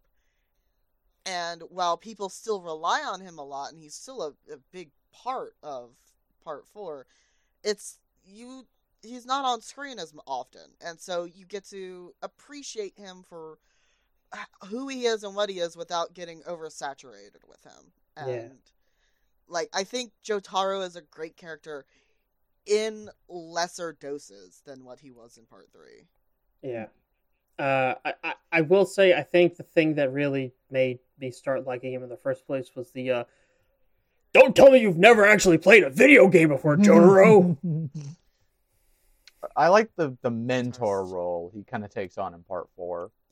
Mm-hmm. Yeah, part 4 solidifies all the good things about him. And again, like you said, Adrian, the smaller doses really helps. Yeah, because... let's finish. But him being sort of also a dumbass, but also hyper-capable... It's a really good pairing. Yeah. My favorite thing that Jotaro ever says, it's a nice watch. Too bad I have to break it. Your face, that is. Yeah. Jotaro cannot do a one-line to save his life. And you know what? I respect this motherfucker for Josuke, it. Josuke, say something cool. Avdol, say something cool. Say something cool. No. Fuck you. He does that every time he tries to make a one-liner, it's really lame. Yeah. You know what? I respect Araki for giving his hyper-masculine, super cool, quote-unquote character just the dorkiest fucking possible personality and job and ability with regards to, one-liners and shit. This man is a fucking marine biologist. Yeah. This man saw a starfish and was like, oh, that's the shit. And then made that his life. And you know, good for you, Jotaro. Find your passion. Call your wife more. Your daughter misses you. Yeah. Now, we've mentioned him a couple times, but I feel like now we must come to the man, Yoshikage Kira. David Bowie. Beautiful. Evil David Bowie. I say this... Some might just say David Bowie just in general. I say this with no hint of irony or Yoshei Kagekira is one of my favorite villains in any piece of fiction ever. I love Yoshei Kagekira. He is such a great villain. He is such a piece of shit. I love him. I hate him. He makes such a great foil to the protagonist of this part, and his goals and ambitions are so diametrically different from most big bads you would see in a lot of things. He is the exact opposite of Dio. Dio wants to live life as flamboyantly and big as possible and wants to rule the world. Yoshei Kagekira just wants to live in a tiny town and, you know, work at his boring office job, not get noticed by anybody, and live a completely normal, boring life. You know, but, save for the also kill people. Save for the serial killer-ish. Mm-hmm. I think my favorite thing with regards to Kira is that we didn't hear his voice first as Kira. Oh, yeah. With Kira, Toshiyuki Morikawa, who voices Kira in the Japanese version, he didn't play Kira first when he first got a role in JoJo's Bizarre Adventure. Toshiyuki Morikawa was first, like, starred as a JoJo character as Diavolo in All-Star Battle and Eyes of Heaven. Wild. That's where he completely did he shifted back one part. Rikiya Koyama actually voiced Yoshei Kagekira in All-Star Battle, and I think also Eyes of Heaven. I have some of the All-Star Battle voice actors would reprise their roles. I think the All-Star Battle Josuke is the Josuke in this part as well. No. Josuke in All Star Battle is a young man named Wataru Hatano. Oh no, it was Okuyasu who is the same. Okuyasu and Shigechi. Yeah, they were their voice actors were the same from All Star Battle to this anime. Mm-hmm.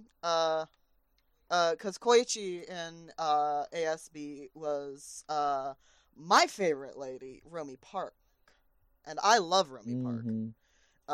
She's just been a solidified badass voice actor that I've just loved for years, and I'm glad she got to do Koichi, because Koichi is such a fucking great character, especially in All-Star Battle. He's fucking tour de force, but I do kind of wish that she had reprised the role for Part 4. Not saying that Yuki Kaji didn't do a great job, but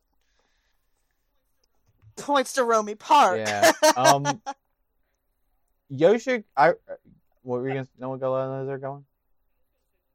I was gonna say that the thing I like about Yoshei Kagekira is how fleshed out he is. Mm-hmm. That's the thing I like about him more than the other JoJo villains that we've seen so far. With Diavolo, I don't know if Diavolo. He's not. Diavolo had a lot of potential, but kind of misses the mark. And Dio is a lot of fun, and Dio gets away with a lot of shit because he just runs on raw charisma.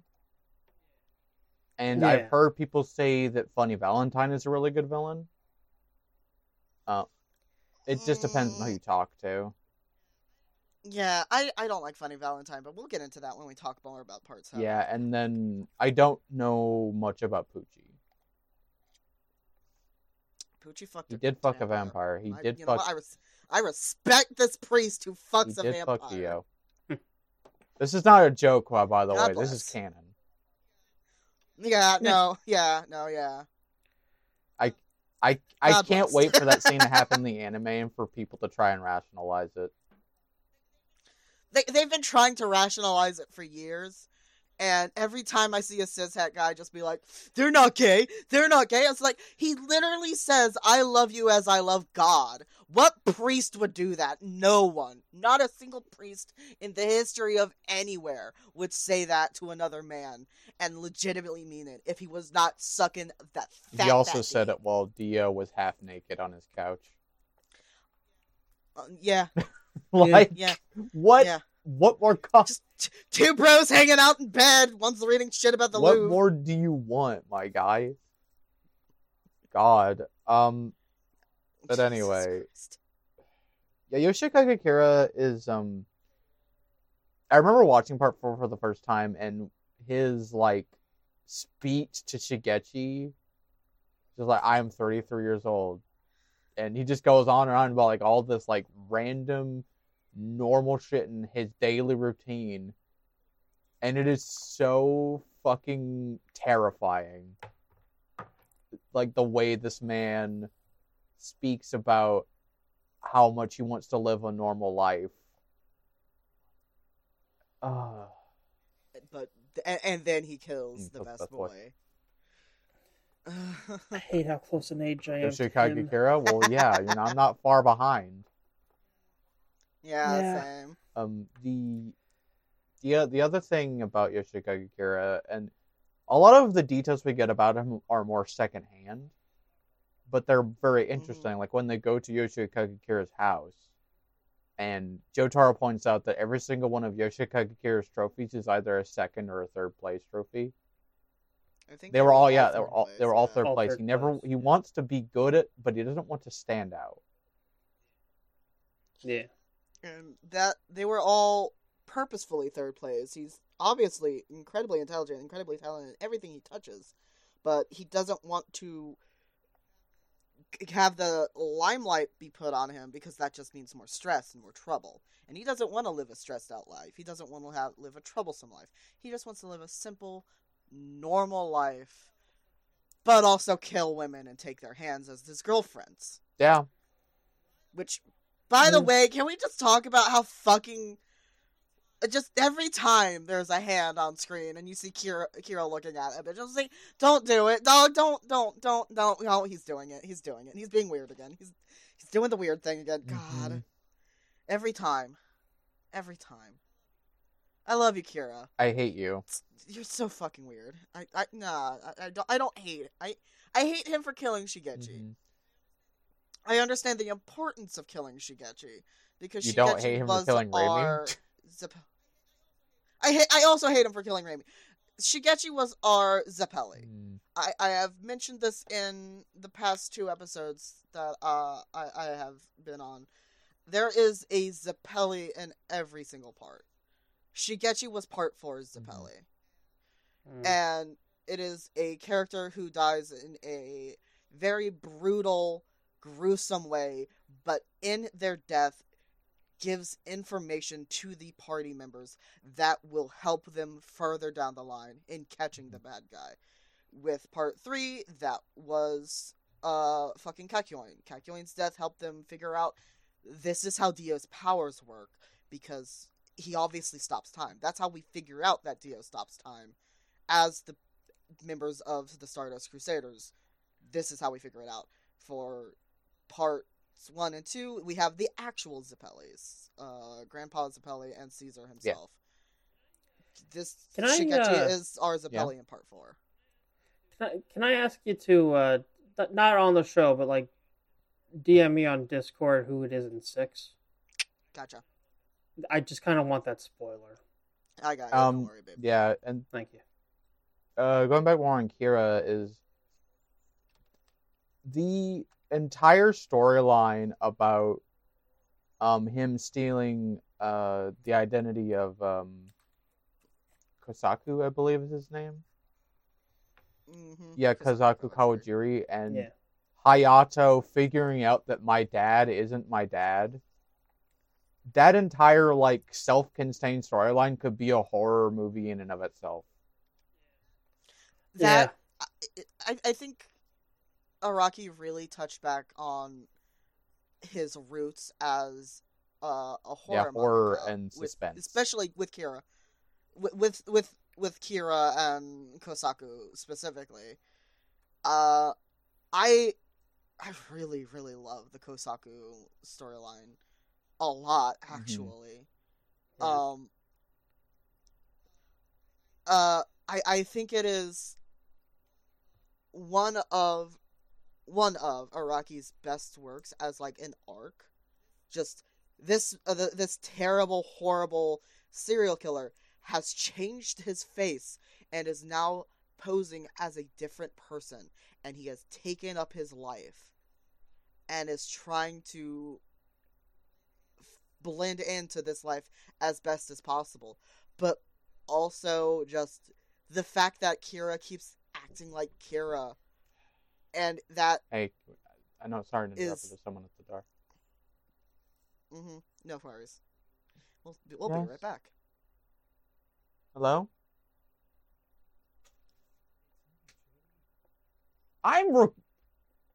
Dude, I'm recording a podcast right now. Right. I told you to message me before you come over here. It's like, no, it's, I'm sorry, man. Weather report. Weather report. I'm just. Yeah, I know. I understand. I understand, and I'm sorry for getting upset. I'm just like, this is why I tell you. Yeah. I'll see you later, man. Bruno. Yeah. And part 6 is weather report. And, I don't know if that. Yeah, I return. God. No. That was my friend Juan. He came by to visit. Juan. I'm like, dude, this is what I keep telling you to message you before you come by. Is this the cute guy? No, that's Josh. This is the Dragon Ball guy I've mentioned off podcast. Ah, that guy. I'm just like, dude, I keep telling you. I sometimes am doing things. You can't just swing by whenever. Let me know you're coming. Like, I'm kind of in the middle of something right now. Yeah. And I was just like, dude, he opened the door and was like, hey, it's me. And I'm like, dude, I'm in the middle of a fucking podcast right now. He was like, it's okay. I'm sorry. I'm like, no, it's fine. I'm sorry if I got upset at you, but like, dude. I keep telling you. Bruh. I've told you I don't know how many times. This is like the third time he's come during a podcast recording, right? So fucking stupid. Okay, anyway, back to what Adrian was saying. I almost forget. I kind of forget where I was going on about. Kira. Yes, just him trying to live out his life as the normal Kosaku, but fucking up and just being Kira, and having the wife just fall head over heels for this man. It is terrifying, but so goddamn funny. I'm fucking your mom, shit lips. I'm fucking your mom, shit lips. Just every time Kira looks at fucking Hayato, it's just like, I'm fucking your mom. I'm fucking your mom. Your mom's getting dick down. That lady wanted that dick so bad. She was so goddamn thirsty, and I do not blame her. But fuck. Jesus Christ. The other thing, and this is kind of circling back around to the beginning of this conversation, when I said that part 5 might be my favorite part. The one thing I will say objectively that part 4 is better than part 5 is its climax. The climax of part 4 is the best climax of any JoJo part I've seen so far. The final battle with Kira and Josuke is a battle of wits and tactics. There is no Deus Ex Machina. There is no I had time stop. There's no stand arrow. I unlock gold experience Requiem. There's no. It just so happened that the laser hit the volcano, and now you're shooting up into the sky. It is just pure my power against your power. It's my ability versus your ability. There's no new bullshit. It is just JoJo / shonen battle, and in its purest form. Also, it does have Okuyasu coming back in the oh yeah, it does. Hour. But that's not anything new. No, but it's much appreciated because I would riot if Okuyasu stayed. Araki has mentioned that he actually originally intended to kill Okuyasu, but decided not to. Yeah. Good. I think also that was just a pressure from the fans. I don't think it was a pressure from the fans, but I think it was like, oh, my fans are going to riot if I keep this kid dead. My fans are going to kill me. My fans will find me and fucking flay me in the street if they found my ass. If I kept Okuyasu dead, this character is so beloved. Araki felt that part 3 was like its ending was too depressing, and he wanted to like have a bit more of a happy ending for part 4. Mm-hmm. Part 4 definitely had and then he did part 5 and 6. Have some depression on your happy endings. God. Hey. Part 5 and it's part 6 especially, man. Oh, geez. Part 6 is such a bittersweet ending. But anyway. Is there anything else I wanted to say about... Oh, you know what? This is more talking about the production stuff and David Perr specifically. Adrian mentioned this a couple times while we were watching, but part 4 is when David Perr really went hard on sound design. It really did. It was like the sounds the stands made, it physically punched you every time you heard the hands fucking deletion. It physically hit you, and it sounds so goddamn cool. Just the way that Killer Queen's whole thing, just the explosions. Oh, I'm like trying not to like shake my arms too much because I know it'll come up on recording, but fuck, it sounds so cool. Part 4 just masterfully made the music too. Oh, the music, everything, sound design, David. This is where they started putting their budget. The animations, beautiful, fantastic, cinematography. The sound design is where they put the majority of their budget, and I really, really appreciate it because the sound design is phenomenal.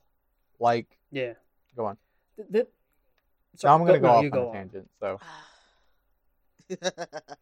mine's also a tangent. Music.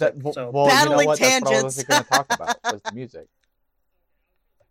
Okay, I was going to say that there's one song that plays a lot, like during climatic battle, like the climactic part of battles, that it really just feels like a precursor. Like, I mean, it is a precursor, but it really feels like you can feel the DNA of it in Giorno's. Well, yeah, because the first was the Stardust Crusaders, and it was every part has like a climactic, like turnabout theme. Yes, but I mean the one from part 4 sounds so similar to the one in part 5. The one in part 5 just sounds so... It's like they refined it into an even better song. Yeah. And I think my favorite, like, non, like, opening ending track is Yoshikage Kira Wants to Live a Quiet Life. Dun, dun, dun, dun, dun, dun, dun. That like piano leitmotif that Yoshikage Kira has. And then the dramatic so fucking good. The orchestration of Yoshikage Kira Wants to Live a Quiet Life. But and this is related to the thing is the cinematography. There's obviously the strong use of colors, like on all the David Pro JoJo stuff, but like I love how part 1, 2, and 3 were, the art style was way more in line with Araki's old art, which was a lot of cross-hatching, the heavy lines, but part 4 they tried to emulate Araki's newer style, which is the softer work that he became, that his art eventually evolved into later on. Because part 4 is like the half step between part 3 and the super soft style of part 5, which would go on to be his sort of predominant style afterwards. Yeah, like Josuke still has like a big broad chest, but then he's got that, like, as Adrian would say, snatched waist. Yeah. Yeah, and even Jotaro has slimmed down a bit. Yeah. But they're still beefcakes compared to the gang stars and the twinks of part 5. Yeah, fucking all the characters in part 5 are twinks. Yeah. No, there is one. There's still one. I have a friend named Grant, and I love it. It's fantastic. It has multiple times said that there is one final bara in part 5, and that is Rizumero. Well, yeah, because the man. The last bar. I know your hand is sitting on them right now. My wrist is resting oh so tenderly upon Risotto Nero's beauteous chest. I have a titty mouse pad of Risotto Nero that I recently purchased, and it is so good. It matches my figure of him that I have oh so nicely. It's fantastic. Yeah, I love it. But I do like that part 5 brings back Polnareff. Yeah, and then he becomes a turtle. God bless. Yeah. But it is so crazy that this part, while it only has 39 episodes, has 3 openings. Yeah. Like. Yeah. And they're all good. I don't know which is my favorite. I like. Well, technically it has 4 because there's the shortened version of Crazy Noisy Bizarre Town that they used for a couple episodes. And then there's the remix version of Crazy Noisy Bizarre Town after that. Mm-hmm. Yeah, the EDM arranged... Well, I'm on Anime News Network right now, and I'm looking at the opening theme numberings. You got Crazy Noisy Bizarre Town, and then Crazy Noisy Bizarre Town EDM arranged version, then Chase, and then Great Dates.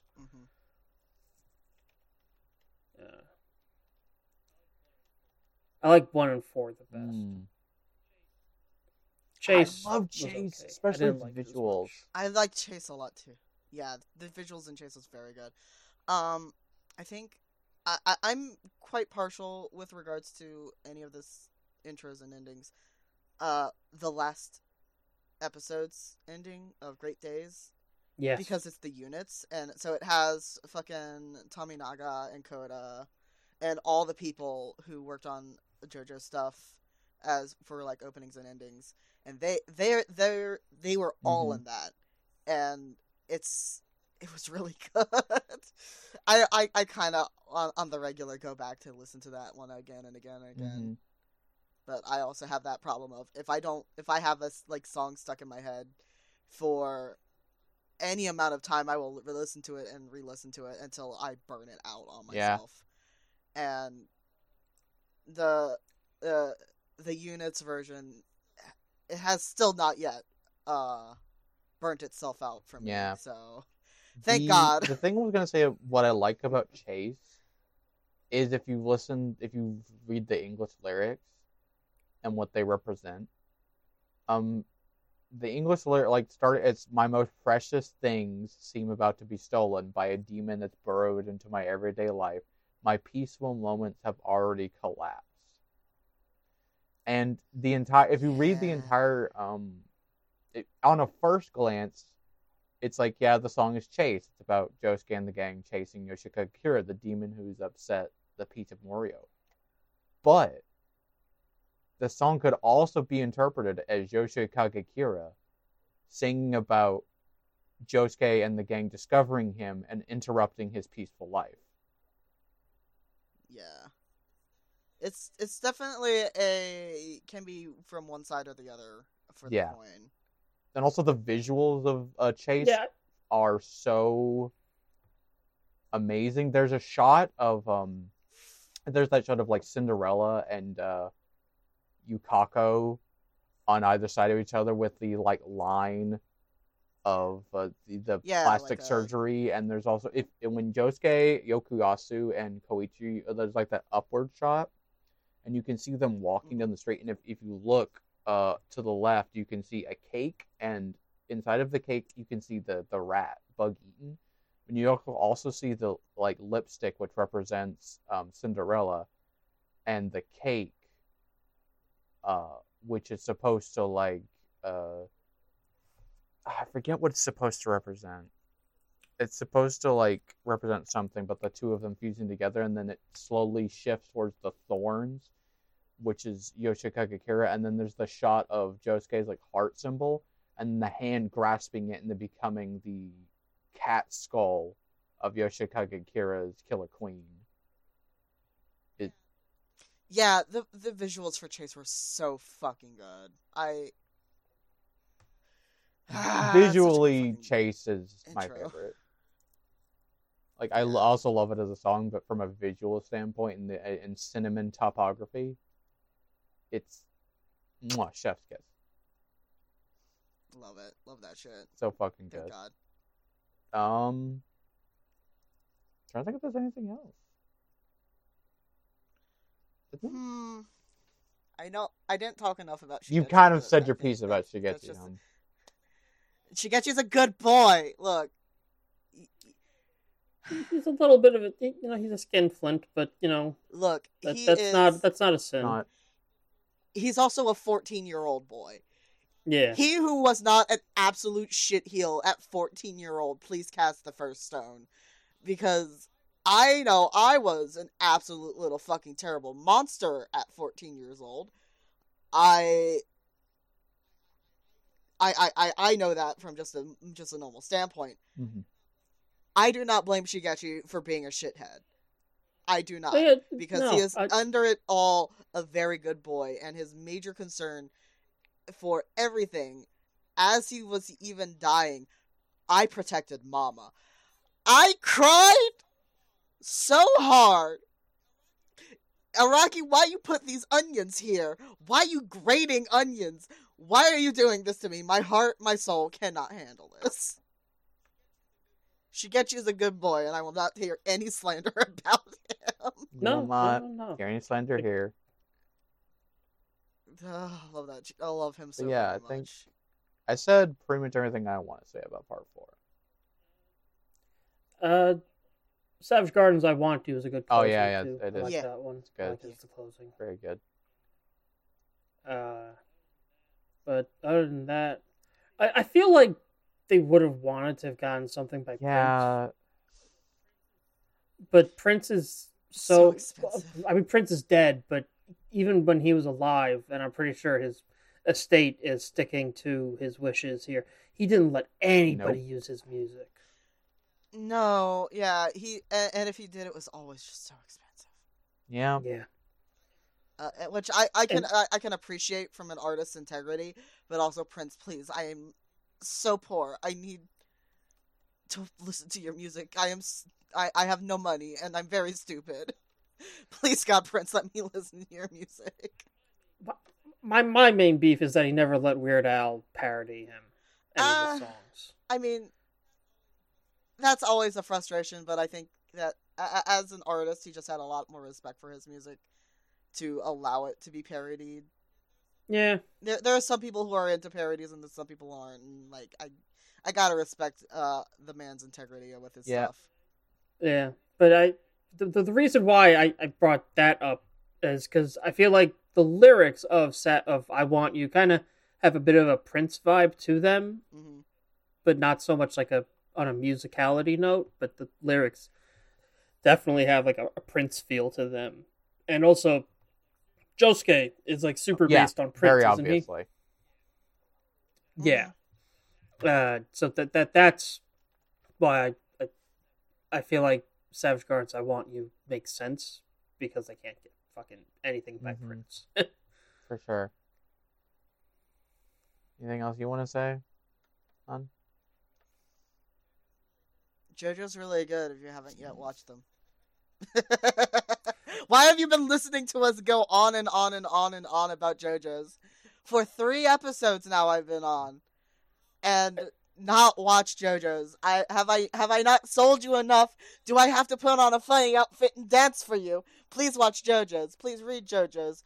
Enjoy JoJo's Bizarre Adventure. It's very good. I do have one other thing I'd like to... Dress and drag and do the hula for JoJo's. Yeah, what were you going to say, Weather? I kind of... They imply Yukako has a lot of character growth, like, off-screen. And I wish we'd seen that character growth. Yeah. I like Yukako. Same. I understand that not a lot of people enjoy her. But I like Yukako because I also like a crazy bitch. Yeah. She sees something in Koichi that I think the only other person who sees it is Jotaro, really. Oh, yeah. For sure. No one dislikes Koichi, but I don't think anyone else quite gets the depth that's there fully. Maybe Rohan. Well, yeah, but Rohan's a shit. Yeah. Terrible. Okay. That's it. Okay, cool. We're going to take a quick break, and when we get back, we'll close this bitch out. We'll see you then. Hey, everybody, and welcome back for the last time this episode to Ackman Podcast Incorporated. That's it. It'd be great if you could rate, comment, and review on whatever podcasting medium you listen to us through. It'd be real helpful. We need all the heat that we can get, and all the exposure, and all the word of mouth. Just tell a friend. Maybe put it on during a car ride. You know, we're pretty long, so you know you got a long commute. There you go. Carpool. Make some hoopla about us. Yeah. And on that note, we'd also appreciate the feedback. And the other way you could do that, besides leaving reviews and comments on Twitter and whatnot, is you can contact us through email at acmepodcastinc@gmail.com. Let me get that back one more time. That's acmepodcastinc@gmail.com. Adrian, can I hear that one more time? That's acmepodcastinc@gmail.com. Yep, you can also find us on Twitter at @IncPodcast. That's at INCPODCASTS. You can also find us on Tumblr. Kai, why don't you tell us a little bit more about that? You can find us on Tumblr at acmepodcasts.tumblr.com. That's acmepodcasts.tumblr.com. Yep, and use your words. Yeah, I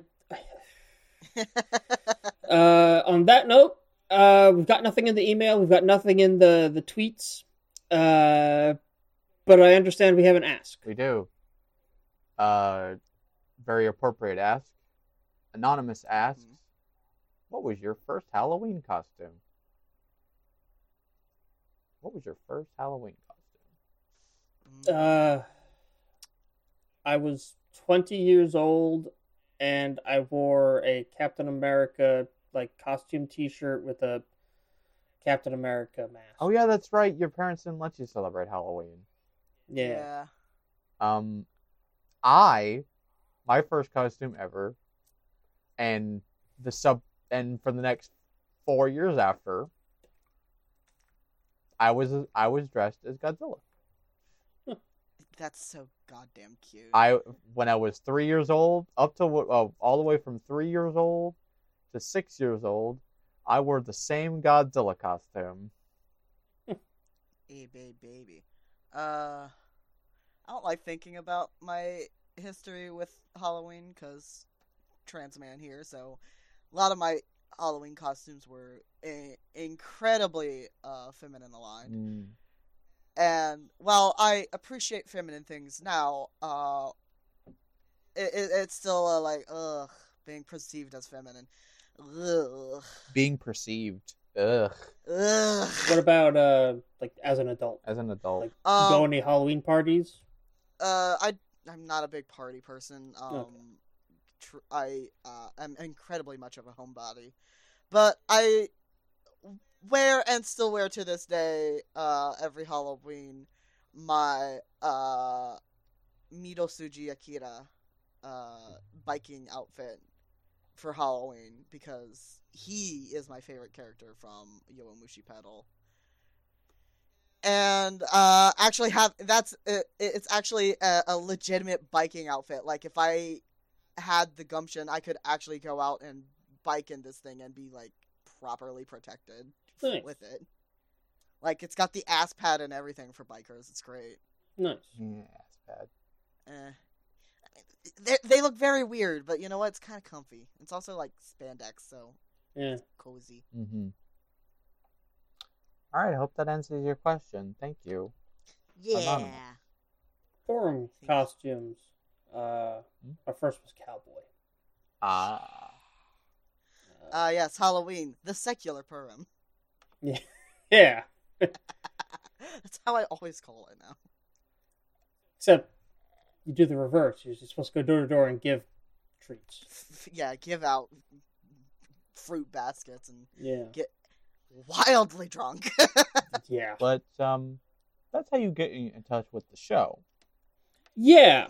You can also get in contact with each of us individually. Adrian, you're the guest? I am on Twitter, mostly. If you want to poke me at all, I am under Oleander Toxin. OleanderToxin.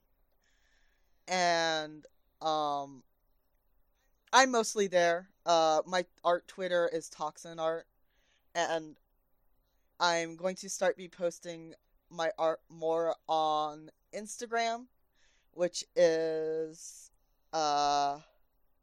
Oleander's Odysseys and Arts. You'll figure it out. I don't want to spell that for you. Mm-hmm. But apparently Instagram is like, hey, you can now post your art from your computer onto us. And I'm like, hey, this should have been a thing from the beginning. Yeah. Yeah. It should have, but here we are. Yeah, well, now I'm able to post it directly onto Instagram instead of going through Twitter, download the shit from Twitter onto my phone, which is completely JPEG artifact and terrible looking by the time it's been, shoved through the Twitter machine, and then post it to Instagram all fucking artifacted and ugly looking. So now I can actually just post my fucking PNGs directly to Instagram, and it's fantastic. They added, an official way to do that? Yes. Yeah. From the computer? Oh, finally. God damn. I know, right? Jesus. Because About goddamn time. People, jury-rigged a way where you run your Chrome through dev mode and then play it and then have it view in iPhone view. That's what I'd been doing for the longest time. Oh, I would have killed myself. I hate technology. No cap. No cap, I would have killed myself. I'd be just like, nope, not dealing with it. Fuck you. Yeah. No cap. Jesus Christ. So that's where they can find you? Yeah, for the most, I don't have Tumblr anymore. I've stopped using that decades ago, it feels like. Yeah, well. Okay. They took away my tits, and so I fucking quit. Yeah. Okay. KP. KP's not here. God fucking damn it. We love him very much, and I hope he realizes this. And he feels my hand out in the aether for him to hold on to. But KP is not here. This is episode 48 of... Yeah, this is my damn name problems and having friends with similar sounding starting letter and consonants. Mm-hmm. God, fuck, Kai, give your contacts. God damn it. You can find me on Twitter at Kaiju_Emperor. That's KAIJU_EMPEROR. You can also find me on Tumblr at Kaiju-Emperor.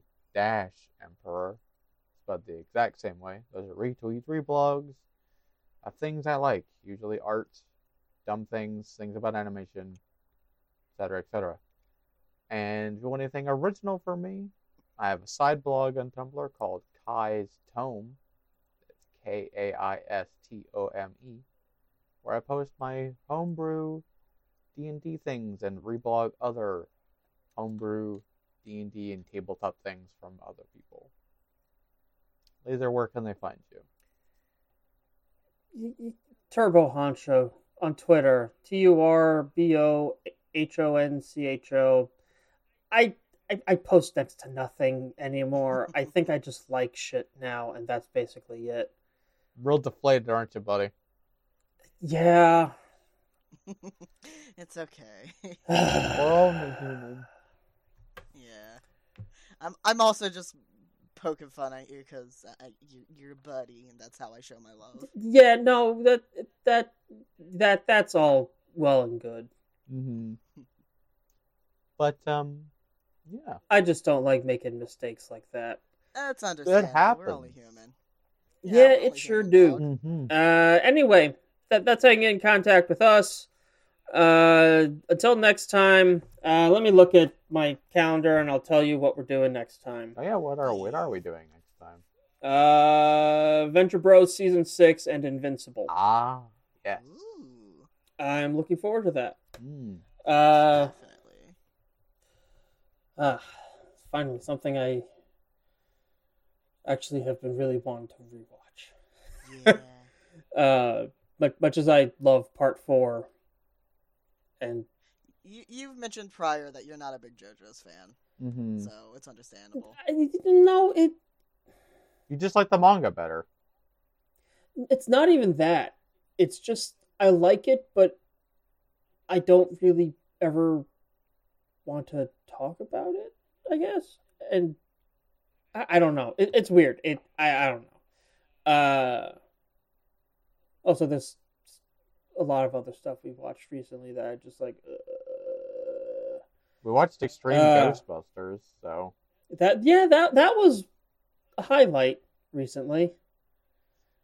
Did not enjoy watching Danny Phantom. That's sad. Yeah,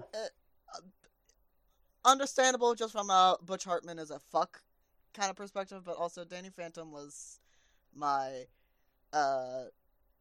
Oh, this is why I have that kind of aesthetic. Like, whoa. Danny Phantom is gender, but also, I'm 90% sure that Danny Phantom is the reason why I have a thing for darker skin but light hair. Mm-hmm.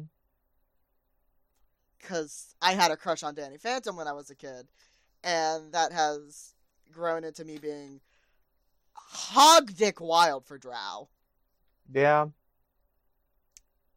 But, Alright, yep, that's it. Yep. Y'all be good. Don't be a jackass. We'll catch you next time. Bye!